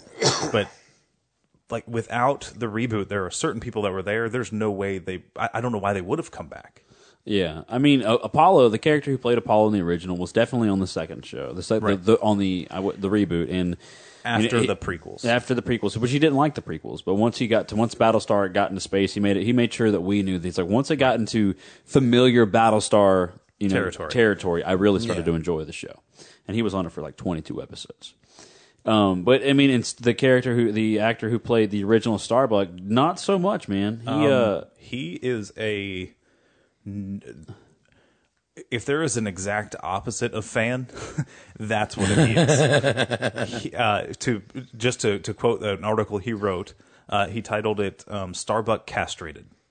wow. and it was really? Yeah, uh, yeah. He actually he he did, and what was and it and it. eh, by no means am I a feminist. By no means am I a chauvinist. I mean, I just I love everybody, and I think everybody deserves to be treated with respect. You know, but he made sure that he pointed out. He goes, you know, old Battlestar Galactica, very male driven. Yeah. New Battlestar Galactica, very female driven. Yeah. And he's like, he hit on that point a, a, a couple of times. times. Yeah, several times, and it's like, a- and I get it, you know. I mean, and, and I and I do believe they were done wrong, you know, because like I mean, this was the one of the most popular shows back in its time with 65 million viewers on its first couple, like on its first episode. yeah. Sixty-five million. That's a lot. That's, no, no, no. Walking Dead had 14 million at its mid-season finale. And Just- this and 65 million is for the, the, The- reboot? No, or the, original. The when it got canceled in Wow. '79. they were they were they were still sixth in the ratings, and they got replaced by like Mork and Mindy. yeah. Wow. And Yeah. yeah, well, it, it's it was a it's, It's- upsetting story because Yeah. that that that I, I I've even told Bulldog this like because I uh, he was like man really and I, and I pulled him aside and I'm like dude I watched the old Battlestar Right. Galactica I thoroughly enjoyed it Yeah. you know It um, just anyway. I mean, I guess the the point where we need to get to because the, the article can go into the crazy details, but it was there's four people there, three of which do not approve of or agree with the reboot. Um, one of which was And we're very vocal about it. uh, well, no, the one of them was One of the them other was two very were very The very other- subtle and um, they were just Shiva- like yeah. they she gave was she had disapproval for it. Um, Boomer actually gave it a shot. He openly said, "Hey, I tried an episode, didn't like it, and haven't watched anything since." And I- Yeah. And I, I, I at least can, I can, uh, I don't want to say approve, but I can at least um, admire that him. He, he gave it a shot, didn't like it, and he's. I, I he liked doesn't like I it. liked how they were look. They like they didn't like they didn't go we effing hate that they did this. It was more like I just just wasn't for me. right, right. Um, you know, but we, we like I said, we'll go into more detail about the Battlestar stuff when we actually do the, the specific panel on it. You know, but once uh, Battlestar wrapped up, we actually did. Uh, it was interview time, yeah, Yeah. right? And so began that process. And And before you guys started that was pre was man, it was one of the only times I saw you guys that day. Yeah. We bumped into each other very briefly. Like, literally. As we were crossing. I was leaving. I was going to the ballroom where you guys were and you guys were uh, were coming back over to the Bay Center to do your interviews. yeah, spoke for maybe 30 seconds. Uh, it was just like, Hey, I, I did this, this, this, this, and this. I'm going to do this, this, this. Have fun. I'll see you later. Yep, and that was exactly yeah, and and and uh, yeah, we saw you for that brief moment, and then we went and we did uh, we met with uh, Amanda Manning, and we did her interview, um, and we got tons of awesome information. Which I'm really looking forward to I- seeing it- her interview. It, it is. It turned out really well, man, and uh, she was absolutely a delight to talk to. You know, um, very very comfortable. It wasn't an awkward interview. Um, it was really cool. A lot of use, a lot of really good information from her. Um, you know, and then we went to uh, Inverse Press and we interviewed those guys, and you know, not only did they give an awesome, like they, they an awesome panel, but they really showed like they were truly like salt of the earth. Like they're Yeah. like we are about supporting one another. We're about supporting other artists. We're also about supporting people that want to get this going. So we're here to give advice and you know, creating something that means something to people is actually our passion. You know, and it's it's just good that it, people love it and, and follow. I mean, it was they were really salt of the earth people, really cool. Um, and then we went on and we started exit interviews, or what, what did we do next? Wow, that was a weird transition. I think we no, we actually ended up doing the um I think it was the Neal Adams. no, No? no, no. that was that was later on in the day because that was no, the we uh, last we thing. actually we walked upstairs and we started uh Oh, you know what? No, I was taking a panorama shot. Yep. And we ran into a couple a couple fans who were up just chilling up at the the, the second or third floor, something whatever you like call that. Yeah, my my time gets messed up. Then we started exit interviews, and those actually went phenomenal. Yeah. Um, e- everybody we talked to loved it.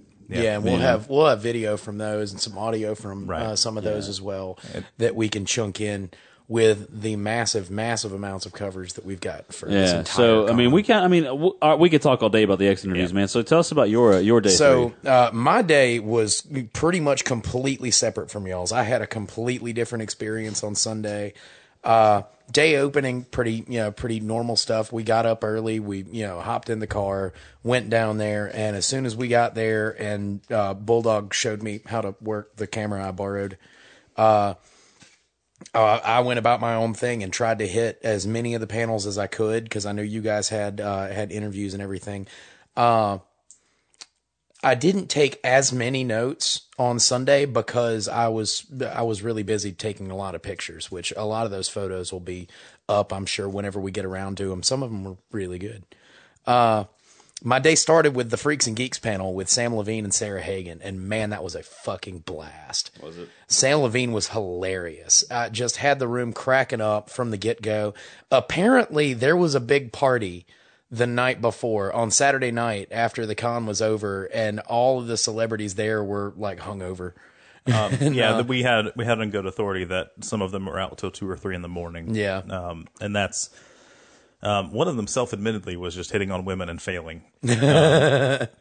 Um, actually, he self-admitted, so we can probably say that was Dirk. That was Starbuck. Oh, yeah. that was he. Literally goes like, "Yeah, I pissed some people off last night." He was like, I, I, I might go to jail. Like it was, it, it was, it was pretty rough, evidently. So, um, anyway, continue. But on. uh, yeah, Sam Levine was just cracking up. Uh, you know, both of them, you know, both of them kind of playfully, you know, j- admitted that, uh, you know, it's like, yeah, sure, this is totally coffee I'm drinking.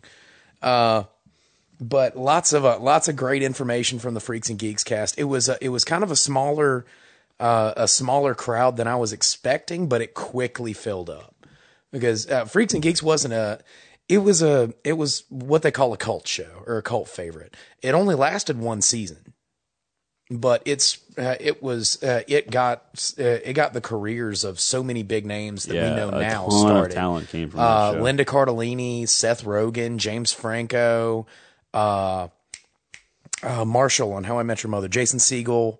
I mean, so many Sam Levine, so many of these people got uh, got their their start on this show, and uh, uh, I was actually able to kick off uh, kick off the questions with this group because you know it was early in the morning and I was you know not hungover, so uh, I asked. Uh, how did having and I'll I'll go into more of the questions on here, but uh, I asked how having a uh, how having an acting role like that so early in life affected their later work, and basically, you know, apart from what they just said as having that as a springboard, he also uh, said, you know, look, this could have just been a media a media uh, blah, blah, blah, a mediocre sitcom.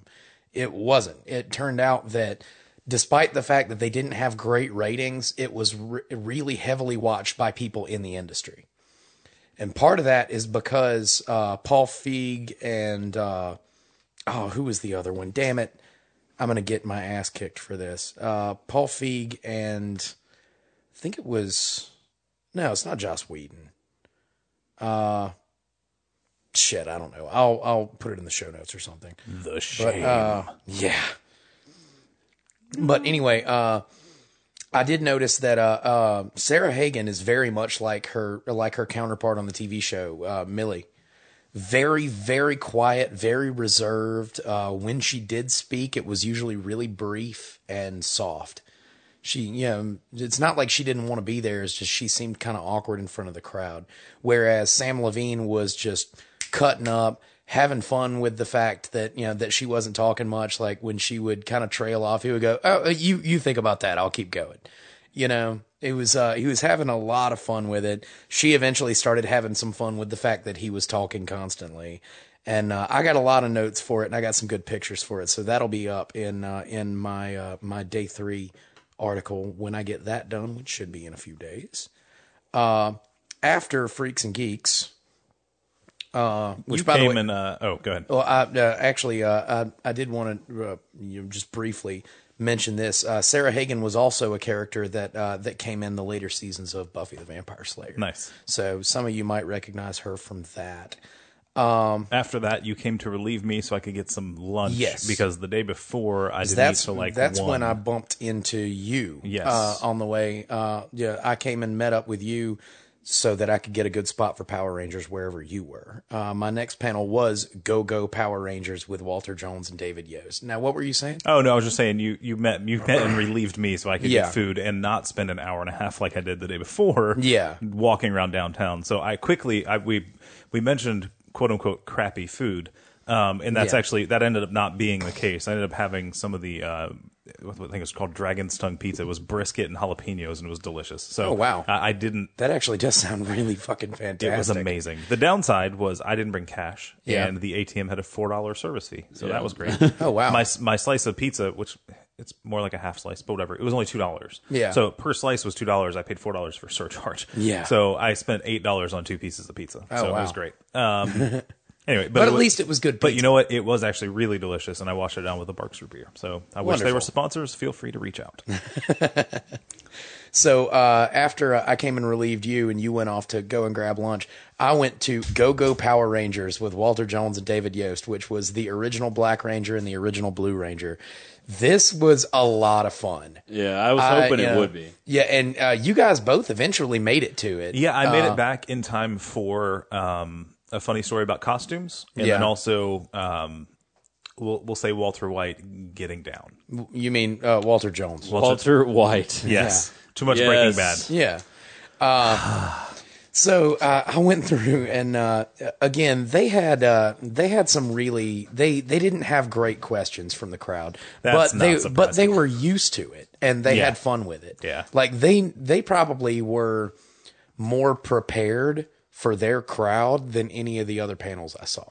Like they knew what to expect. They had a joke for everything. They knew, uh, I mean, they knew everything. And I did get to ask one question, and I'll go through more of the other questions that were asked when I get uh, when I get to the article. Uh, and actually, before I, I, I do that, let me just uh, point out some of these things were a little underattended at times. Not this one. This was slammed from the moment I walked in the door. It was standing room I am. only. I'm pretty sure this is the panorama picture I took of that room. Yeah.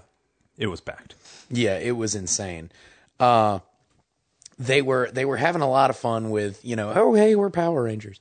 You know, like uh they uh, they got up, they did the uh the it's they did their morphs like their you know their ninja kick and held out the you know it's morphin time you know you know the pterodactyl or whatever no pterodactyl was the pink one see I I told you when we did Power Rangers that I I, I do not care for that show anymore but uh anyway uh they had a lot of fun with it. African swallow. Oh. oh, my bad. Unladen. yeah they uh, uh they had a bunch of those but i did actually get to ask a question that was uh that was that i felt was appropriate especially regarding the fact that we've already done an episode on this and we brought this up in the episode my question do you feel that there are any henchmen in particular that were actually worse at their job than the putties Nice. Yeah. what was what did they say? Uh, let's see. Uh, David and because I don't think. Yeah, that's right. We didn't get this one on video. Uh, David quickly popped back with Tenga Warriors. Tinkle Warriors. Tenga Warriors. The the birds? birds. Oh, Yeah. okay. Oh, like yeah, and yeah. it was just it was just quick and matter of fact. It was like Tenga Warriors. Nice. I forgot awesome. about them. Hell Yeah, So- I did too. Uh, and uh, Walter went on and uh, said he couldn't think of any that were worse than the putties, but yeah, he he went off. He went on and spoke a little bit more about different things, but he came back to it and said that the cool thing about the putties was that they weren't scary. Th- This was a kids show, Right. You know, that yeah, he actually said they look like they might tickle you, which is creepy and disturbing in its own. Cigs are so fucking awful. But you know, it's it's like you know, if if we were fighting them and we didn't, uh, you know, we had to fight them and we didn't want to make it seem like we were fighting people. Right. You know, That- that goes back to like the the second Ninja Turtles movie where it was kind of Yeah. like, yeah, let's not use weapons. Yeah. Like, let's not do that. or even you know, or the even cartoon where it's all robots and the second, uh, starting in the second or third season or whenever of Power Rangers when they took away their weapons. Right. You know. Right. It's like you guys can't be swinging weapons at people. yeah, it's, that's not very nice. Uh, we we brought this up on uh, on the the Power Rangers episode too, but uh, the Black Ranger's missing a finger. Uh, the uh, the middle finger on his left hand is gone from a uh, uh, from an accident he had when he was a kid. I don't even remember that. I think we covered it on the show. I don't, I don't remember talking I don't about remember uh, that. Not Yeah. saying we didn't. He I just had- don't remember. He had a lot of fun with that, uh, Really? because uh, the he he got asked a question. It was you know, did, were you born without the finger or did you lose it? He was born with it and lost it in an accident. And uh, he, he's like, no. For those of you guys who don't, who don't know, I'm missing a finger. You know, waves up to the crowd, goes you know, goes West Side. Oh, you know, nice. West Side, like holding up the hand. Oh, he was having a lot of fun with it. And uh, again, I've got uh, I've got a lot more questions from them. I took good notes for their show and got a bunch of pictures and things like that. Uh, and uh, found out that uh, that uh, David Yost, the Blue Ranger, has actually been working on a lot of Adult Swim projects lately. nice. Yeah, that was really Uh, awesome. He's uh he's done some stuff for Children's Hospital. Uh, one on their NTS FST SUV or SVU or Yeah, something. I, I've seen the trailer. What? It's I haven't freaking. seen It's that. a, it like it's I've, it's it's funny. But uh, apparently Yeah, he's um, doing a he's doing a lot of scripted comedy now. He's doing some reality show type stuff, uh, producing Okay. or stuff like that. And uh, Out of curiosity, did anybody bring up the whole leaving the show? uh, actually, Scenario. they did, and they they pretty much said what we said on the Power Rangers Okay, episode. okay. You know, it was a dispute. Uh, it was a dispute about business, and you know they weren't able to do it. They both expressed a lot of regret that they weren't involved in one of the movies, or maybe both of the movies. Uh, Billy was in was in one of them. Oh, I Billy. Dang it, I did it Yeah. anyway. Uh, David Yost was in one of them, but it wasn't as a ranger. He was like he was the the commander of the the outpost. Like he Yeah. was up there with uh, floating headman. Um, Zordon. yes, Yes. he was up there with Zordon, like in the command center. He wasn't Yeah. a, a ranger at that point. Yeah. I can't remember which movie. He got it was. demoted to Alpha Five status. Ouch. Um, yeah, basically, basically. Uh, okay, I was just curious if, if somebody had brought it up and how that was. Um, But yeah, they they had a lot of really funny stories uh, at the end of it, which was really cool. Uh, at the end of it, and I don't know if this guy was a plant or what, but you know, if if he was a plant, he was really natural. Uh, at the end of the con, just as they're getting up to walk out, uh, uh, a festival goer or a con goer, one of the people that was at the panel, uh, stands up and just goes challenge and goes out. They had a dance floor set up from the the Star Wars wedding the day before. which actually, uh, trivia bit, it wasn't supposed to be there still. Oh, they were yeah? supposed to put more chairs in, Oh, uh, yeah. expecting the panels to get uh, to have overflow, and they didn't put enough. They didn't put chairs back. But uh, they still had this dance floor set up, and I'm glad they didn't take it Yeah, right, right. Because uh, uh, some uh, some uh, person that was uh, that was at the panel, just a regular person from the crowd, as far as I know, uh, comes up, goes challenge, and then comes out and break dances on the floor, like just as they're getting up to leave. That's awesome. because yeah, because Walter Jones did breakdancing Right. in the in the TV show, Right. And uh, he uh, he he tried to fight it as hard as he could. He got up and he started to walk away and he's just like, man, I, I can't, I can't get served. And, uh, he got out there and, uh, and breakdanced for the crowd, which was really cool. Yeah, Like they, like I said, they have a lot of fun with the fact that they're, they're Power Rangers. Right. He, uh, I showed up in the last like three, maybe five minutes of the of the the the panel for Power Rangers. So I caught the very end, including the uh, the uh, Walter getting back on the dance floor and, and throwing down, for lack Yeah. of better terms. Uh, it was it was pretty humorous. I wish I, having hear, heard all this, I kind of wish I was there for the whole thing. Luckily. Yeah. I have audio from the entire thing, so um, I haven't listened to it yet. but, Yeah. Uh, hopefully that turned out really well because the mic was on stage, so we should be, Awesome. should be good. Uh, oh, you got audio for, uh, for, Oh, I recorded that whole day. for, uh, uh, Power Rangers? Oh yeah. oh, cool. The mic was on stage from 10:30 till one o'clock. Oh, wow. Cool. I didn't Okay. stop it. Awesome. Yeah. Um, so the next one that I went to was uh, Firefly with a group called Airship Isabella, who I think were the steampunk people Yes, I believe that so. we uh, that we were talking to. We got which a- we got some great pictures. we of got a, the group shot at the very end. Yeah. those people. Yeah, I believe it's them. Uh, the uh, it, it was uh, a, a panel on Firefly. I assumed, you know, Firefly with Airship Isabella, it was going to be stuff along the lines of like, you know, of the costuming, the uh, uh, the costuming, the the way they did the ships, things like that. It kind of quickly devolved into, you know, into oh, what was your favorite episode? Oh, cool, that was nice. I liked this one. And it kind of lost its flair for me for a while, but they did have some really cool costumes, and it seemed like a really cool room as far as people, you know, Firefly fans. They all Yeah. love the show, and they can't stop talking about it. And Right. it was it was good, uh, but I whole- didn't spend a whole lot of time there because it started getting kind of repetitive. there's a whole documentary. On Yeah.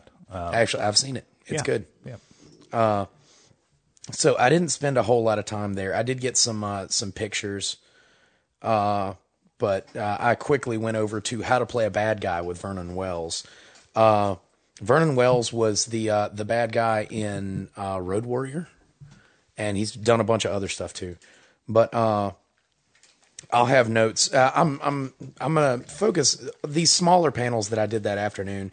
I'm mostly gonna cover in the uh, in the article I write about it. But uh, I do want to. Uh, uh, I'm gonna. So I'm gonna gloss over how to play a bad guy. There will be more in the article on that. After that, I went and sta- uh, sat with Steve Scott, who was doing portfolio reviews for local artists, like comic artists and things like that. By that point, we had all talked to Steve Scott a good bit. Uh, I know we got to talk to him some on Friday and Saturday. Uh, we got to do a lot of stuff with him and uh, sat and recorded uh, some of him advising other uh, up and coming comic artists. Uh, actually, a really good one whose name escapes me right now, but I want to link to some of his stuff because he's got fantastic work. I'll try and get that to you after the show. But really cool watching him, you know, critique these people's you know submissions and things like that. And afterwards, I actually did get to interview him, but I- was using the recorder on uh, a cheap uh, on a cheap crappy loaned phone that was uh, thankfully loaned to me so that I could get back in touch with you guys later on in the day. But um, uh, I did not manage to record that, so he was gracious enough to give uh, to give us some contact info, and uh, I'll be sending him some questions, and that'll be part of my uh, my article when we get that. After that was props and fakes, uh, props and fake weapons with the Pensacola Costumers Guild. There wasn't really much to that. Uh, they had great costumes, but I didn't get to spend a whole lot of time there because I wanted to hurry up and get to uh, voice acting with uh, Monica Rial and Veronica Taylor, which was a blast. Uh, Monica Rial, uh, oh, sh- damn it. Yeah, Monica Rial, she is one of those people that she's so peppy and happy that it almost makes you sick. This is the like the- you can tell she's a morning person. This is the lady who um, who caught us off guard as we walked in the, on, on Friday afternoon, uh, and we thought was a um, a receptionist or like a, a person guiding people who have come into the celebrity room. That ended up just being an awkward voice talent, which was funny. Um, she's she, me and JD spent about ten minutes talking to her, but evidently you had a, a great experience as well. Oh yeah, I, I really enjoyed it. She was talking a lot about that. Sunday. That was a very business oriented panel.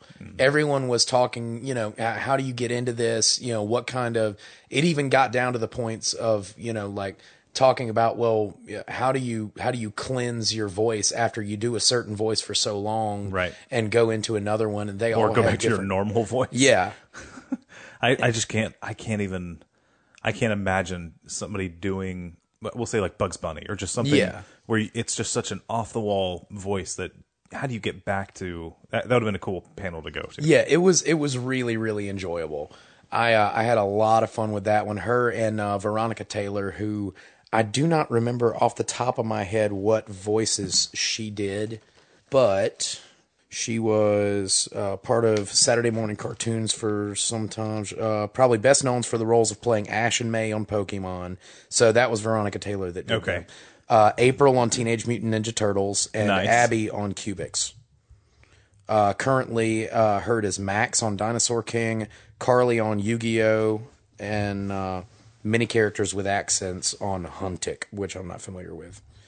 Uh, anyway, both of them were just really great. Uh, Veronica Taylor actually had her daughter with her, who had been doing some voice acting stuff on uh, on a few other projects, but I didn't catch that.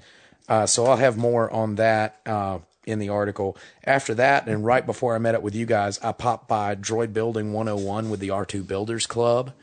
And uh, that was uh, an absolute blast. Not much to talk about as far as you know, as far as notes or things like that on the panel, because it was basically like the Gallifrey 101. It was a beginner's class on droid building. Uh, but I did get some great pictures from that, so uh, That I'll R stick around. that for R two was phenomenal. Oh yeah, they also had a mouse droid, a uh, There was a portal like a, a portal, like a Wheatley type unit. yes. Uh, whatever those are called. And then there was another droid there that I can't remember. I can't remember what it came from, but I got pictures of all of those. And uh, after that, I, I headed back downstairs and had to try and tracked you guys down while you were still doing the inverse press thing, and that pretty much That's right. handles the separate part of my day for right. that day. I pretty so we much back, hung around. we met guys. back up for Inverse Press. We did some of the exit interviews, um, and then from there, uh, we actually, I think actually while we were doing Inverse Press, um, we finished that up. We were trying to figure out what we wanted to do next, who we wanted to talk to, and uh, I believe you walked over to to Neal. Correct? Yeah, uh, this is actually this goes back all the way to day one, but uh, uh, from the moment we walked into the con, I, the very very first thing I did was, "Holy shit! There's Neal Adams. I got to go talk to him." Neal Adams is a huge name in comics. If you know two comic artists, one being Stan Lee, Neal Adams is probably the next one you know about. He's uh he's had legendary runs on Batman. Uh pretty much well he pretty much reinvented Batman into the Batman we know today. Uh he had uh he uh, brought the X-Men back from the brink. he has a hilarious quote. So go watch the video for the interview. Yeah. he has a great quote on bringing Batman back. Uh, Green Lantern, Green Arrow, Deadman, uh, uh, Adams rescued Batman. This is directly from the uh, from the Pensacon uh, description. Uh, uh, where Adams rescued Batman from the campy TV show and transformed him into his present Avenger of the Night persona. He is uh, his uh, his run led directly to the realistic incarnation seen in Batman Returns and the Dark Knight movies.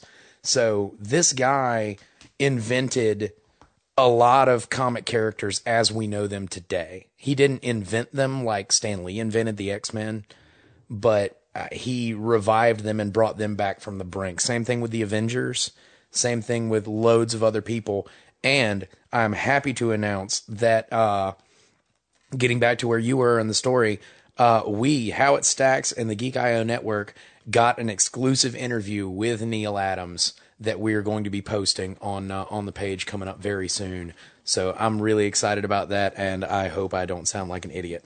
No, I, Because, I think you did well. No, you, did, you did fantastic. yeah. But uh, yeah, anyway, that's coming up, and I am super super excited about that because uh, because he's awesome. Yeah, it's Neal fucking Adams. Yeah, it's Neal fucking Adams. you know man. um and, and i think at, at that point you know i, I was just walking around and, and i'd never have an issue just sparking conversation with By strangers. this point, you guys were already balls deep in exit interviews. yeah you know so we had set some things up we did i got a tarot card reading Yeah. Oh yeah, that's Yeah, right. tarot Uh, card reading, Did that you was- guys get that on video? Yes. audio? Yes, we got the Awesome. video and the audio of it so we'll have that up uh, all good news Really sweet. Uh, really sweet lady she was Austin. super nice man cool. really really Yeah. sweet um and, but she was she was really cool Um, I gotta find her card. I'll get her the info because she'll It email me. was it was uh the emperor. Yeah, yeah. So, yeah, I got I got some cool info. Uh, apparently, I'm doing everything I'm supposed to. I was really excited about that. But then we did exit interviews, and uh, it was, I mean, eh, coming off of that high, you know, from from day two and, and where we came from day one, and and watching day three kind of Yeah. fizzle out, and it was. Uh, it was great, man. Like was- just watching everybody's smiling face, and this this is obviously cheesy and cliche, but dude, everybody was literally they everybody had a blast. Um, everybody we talked to was like, I really wish I would have been here uh, uh, forever. All three days. All Exactly. three days. I wish I'd have booked a hotel and st- you know, I mean, it was it was everything.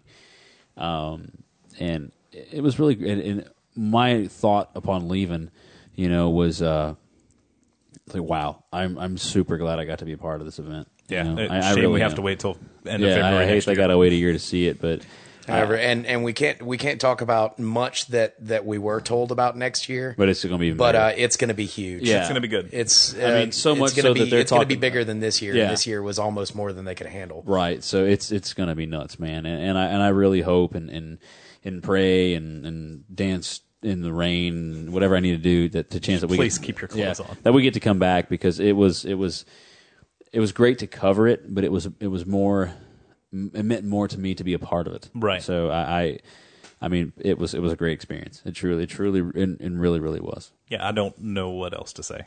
Yeah, I, It was it, it was ended up being a, a fantastic weekend. A lot of work will be coming out of Yeah, this. I, it I, was- I do. It's definitely worth and, it. And to let you guys know, I mean, I did. I, I woke up uh, Friday morning and I was like, "Ah, I don't want to do this. And and by that evening, it it was like I I just want I just got to see more. I got to Yeah. see more. I got to see Yeah. more. And and and I ended it with uh, I ended the article I wrote on Pensacon where uh, where I summed it up. I was like, Pensacon isn't about you know artists or making money and all this stuff. And it, it is, but it's it's about the people. It's Yeah. about it's about you, the fan, and that's what this this event conveyed that message to me, and I fell in love with them. Yeah, they uh, they they definitely did a lot of fan service. Uh, uh, overall, like I said, uh, you know, from from the get go, I was pretty excited about it. I was a little crestfallen at the end of day one, but uh, as soon as I got there on day two, all of that was disproven. All I was completely wrong about anything I said at the end of day one. Yeah. from the get go, from the get go of day two all the way through the very end of day three, when they were, you know, getting people out of there and we were doing exit interviews with people, it was uh, just an absolute pleasure. Yeah. everything uh, we were treated fantastic. Yep. The panels were great. Uh, the the talent they lined up was awesome, especially for a first year con. They got some huge names that I really They- thoroughly enjoyed. This and is got privately lot funded for the most part. Yeah, Yeah. Uh, year one, they're doing better than cons that I I know right now are in year seventeen. Yeah. that have not nearly the number or caliber of of guests. Yeah. So I mean, it even and I don't know if we mentioned this earlier, but in almost every panel, if somebody asks, "Hey, how are you? How are you enjoying this con in particular? Not just Yeah. Pensacola, but the con?" They all went.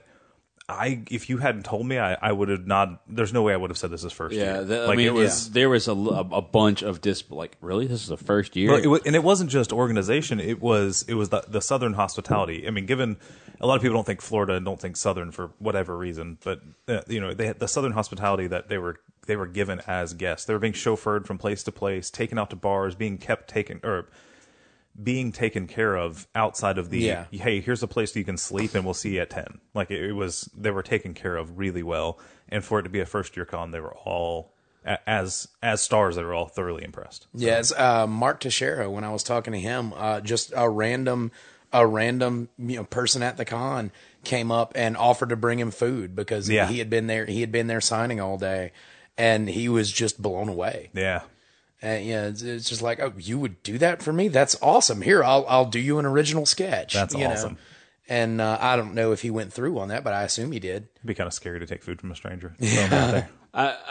yeah, I, I, But I mean, No, no, I'm just joking. to wrap up, I had a blast. I'm I'm so glad that we got to cover this. Uh, thanks again to uh, to Manda Manning and CJ and all the people who who helped us, you know, get to I- get to cover this. I don't know if he's ever going to listen to this, but Ben, um, thank you for taking the mantle Yeah. and, Yeah. and doing this all on your own up and until doing October. it right. Yeah, and doing it I- all I- on your own the right way until October when you when you you end up needing the the full time staff to get the whole thing finished. Yeah, um, I, I can't say enough about that gentleman. Um, I, I, just, well done.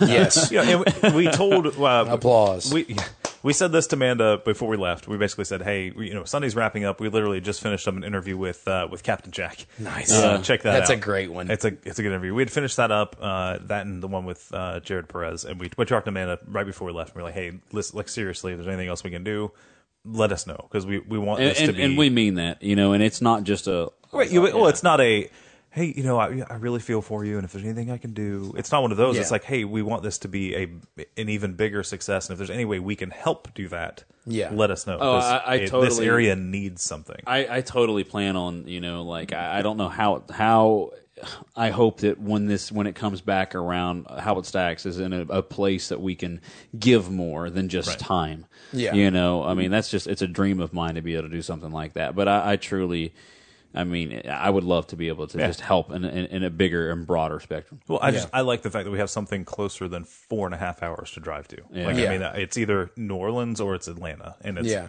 I mean, I mean, I'm going to Atlanta. I mean, I'll, I'll be going because I'd actually already planned on that before I knew Pensacola was uh, having theirs. But I I love the fact that I can go 45 minutes. It's a lot better than a six Yeah. hour drive, the hotel and everything else Yeah, that's involved. for sure, man. It's it, this place needs it. So Yeah, it does. thank you again. All right. Well, uh, I think that about wraps up the podcast portion of our uh, of our Pensacon coverage. Be sure and stick around for articles, videos, photos, uh, blogs, all kinds of that fancy internet stuff that you kids are so crazy about these days. We're gonna be uh, we're gonna be shoving it down your throats. Yeah, we literally have more than like I, I I don't know. I'm trying to figure. I'm mapping a schedule out in my head right now of how I'm going to get all of this out to you guys, but but we will we'll find a way to do it. Um, that's just what we do. And uh, be sure and stick around, obviously, also for, you know, like I mentioned earlier, the big Neal Adams interview, which isn't that long, but it's awesome.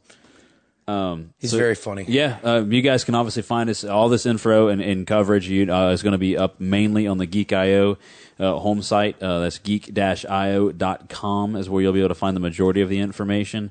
Um, how it stacks, we'll have a bunch of stuff up on the Facebook page, our Twitter feed. Um, and on the main site, geek-io.com. Also, you can find me and some of the personal stuff that I did at twitter.com slash the Depew. Um, you know, and that's pretty much where you'll find what I did. Uh, Uh, Twitter.com slash Budlow. Um, I did a little bit of live tweeting during the, the during the convention, but the, really the uh, cell phone signal was spotty because we're in a big concrete building. So that's um, a very little live stuff. But the stuff that's coming up, uh, as, as uh, JD said, geek-io.com for a lot of the the textual um, and pictures. But any of the video that I'll be putting together over the next week or so, uh, we'll be putting on our YouTube page. So keep an eye out Nice. there. Okay. All right. Well, uh, um, yeah, I guess that wraps us up for this episode. Uh, my name is Willis, and I am JD. and this is how it stacks.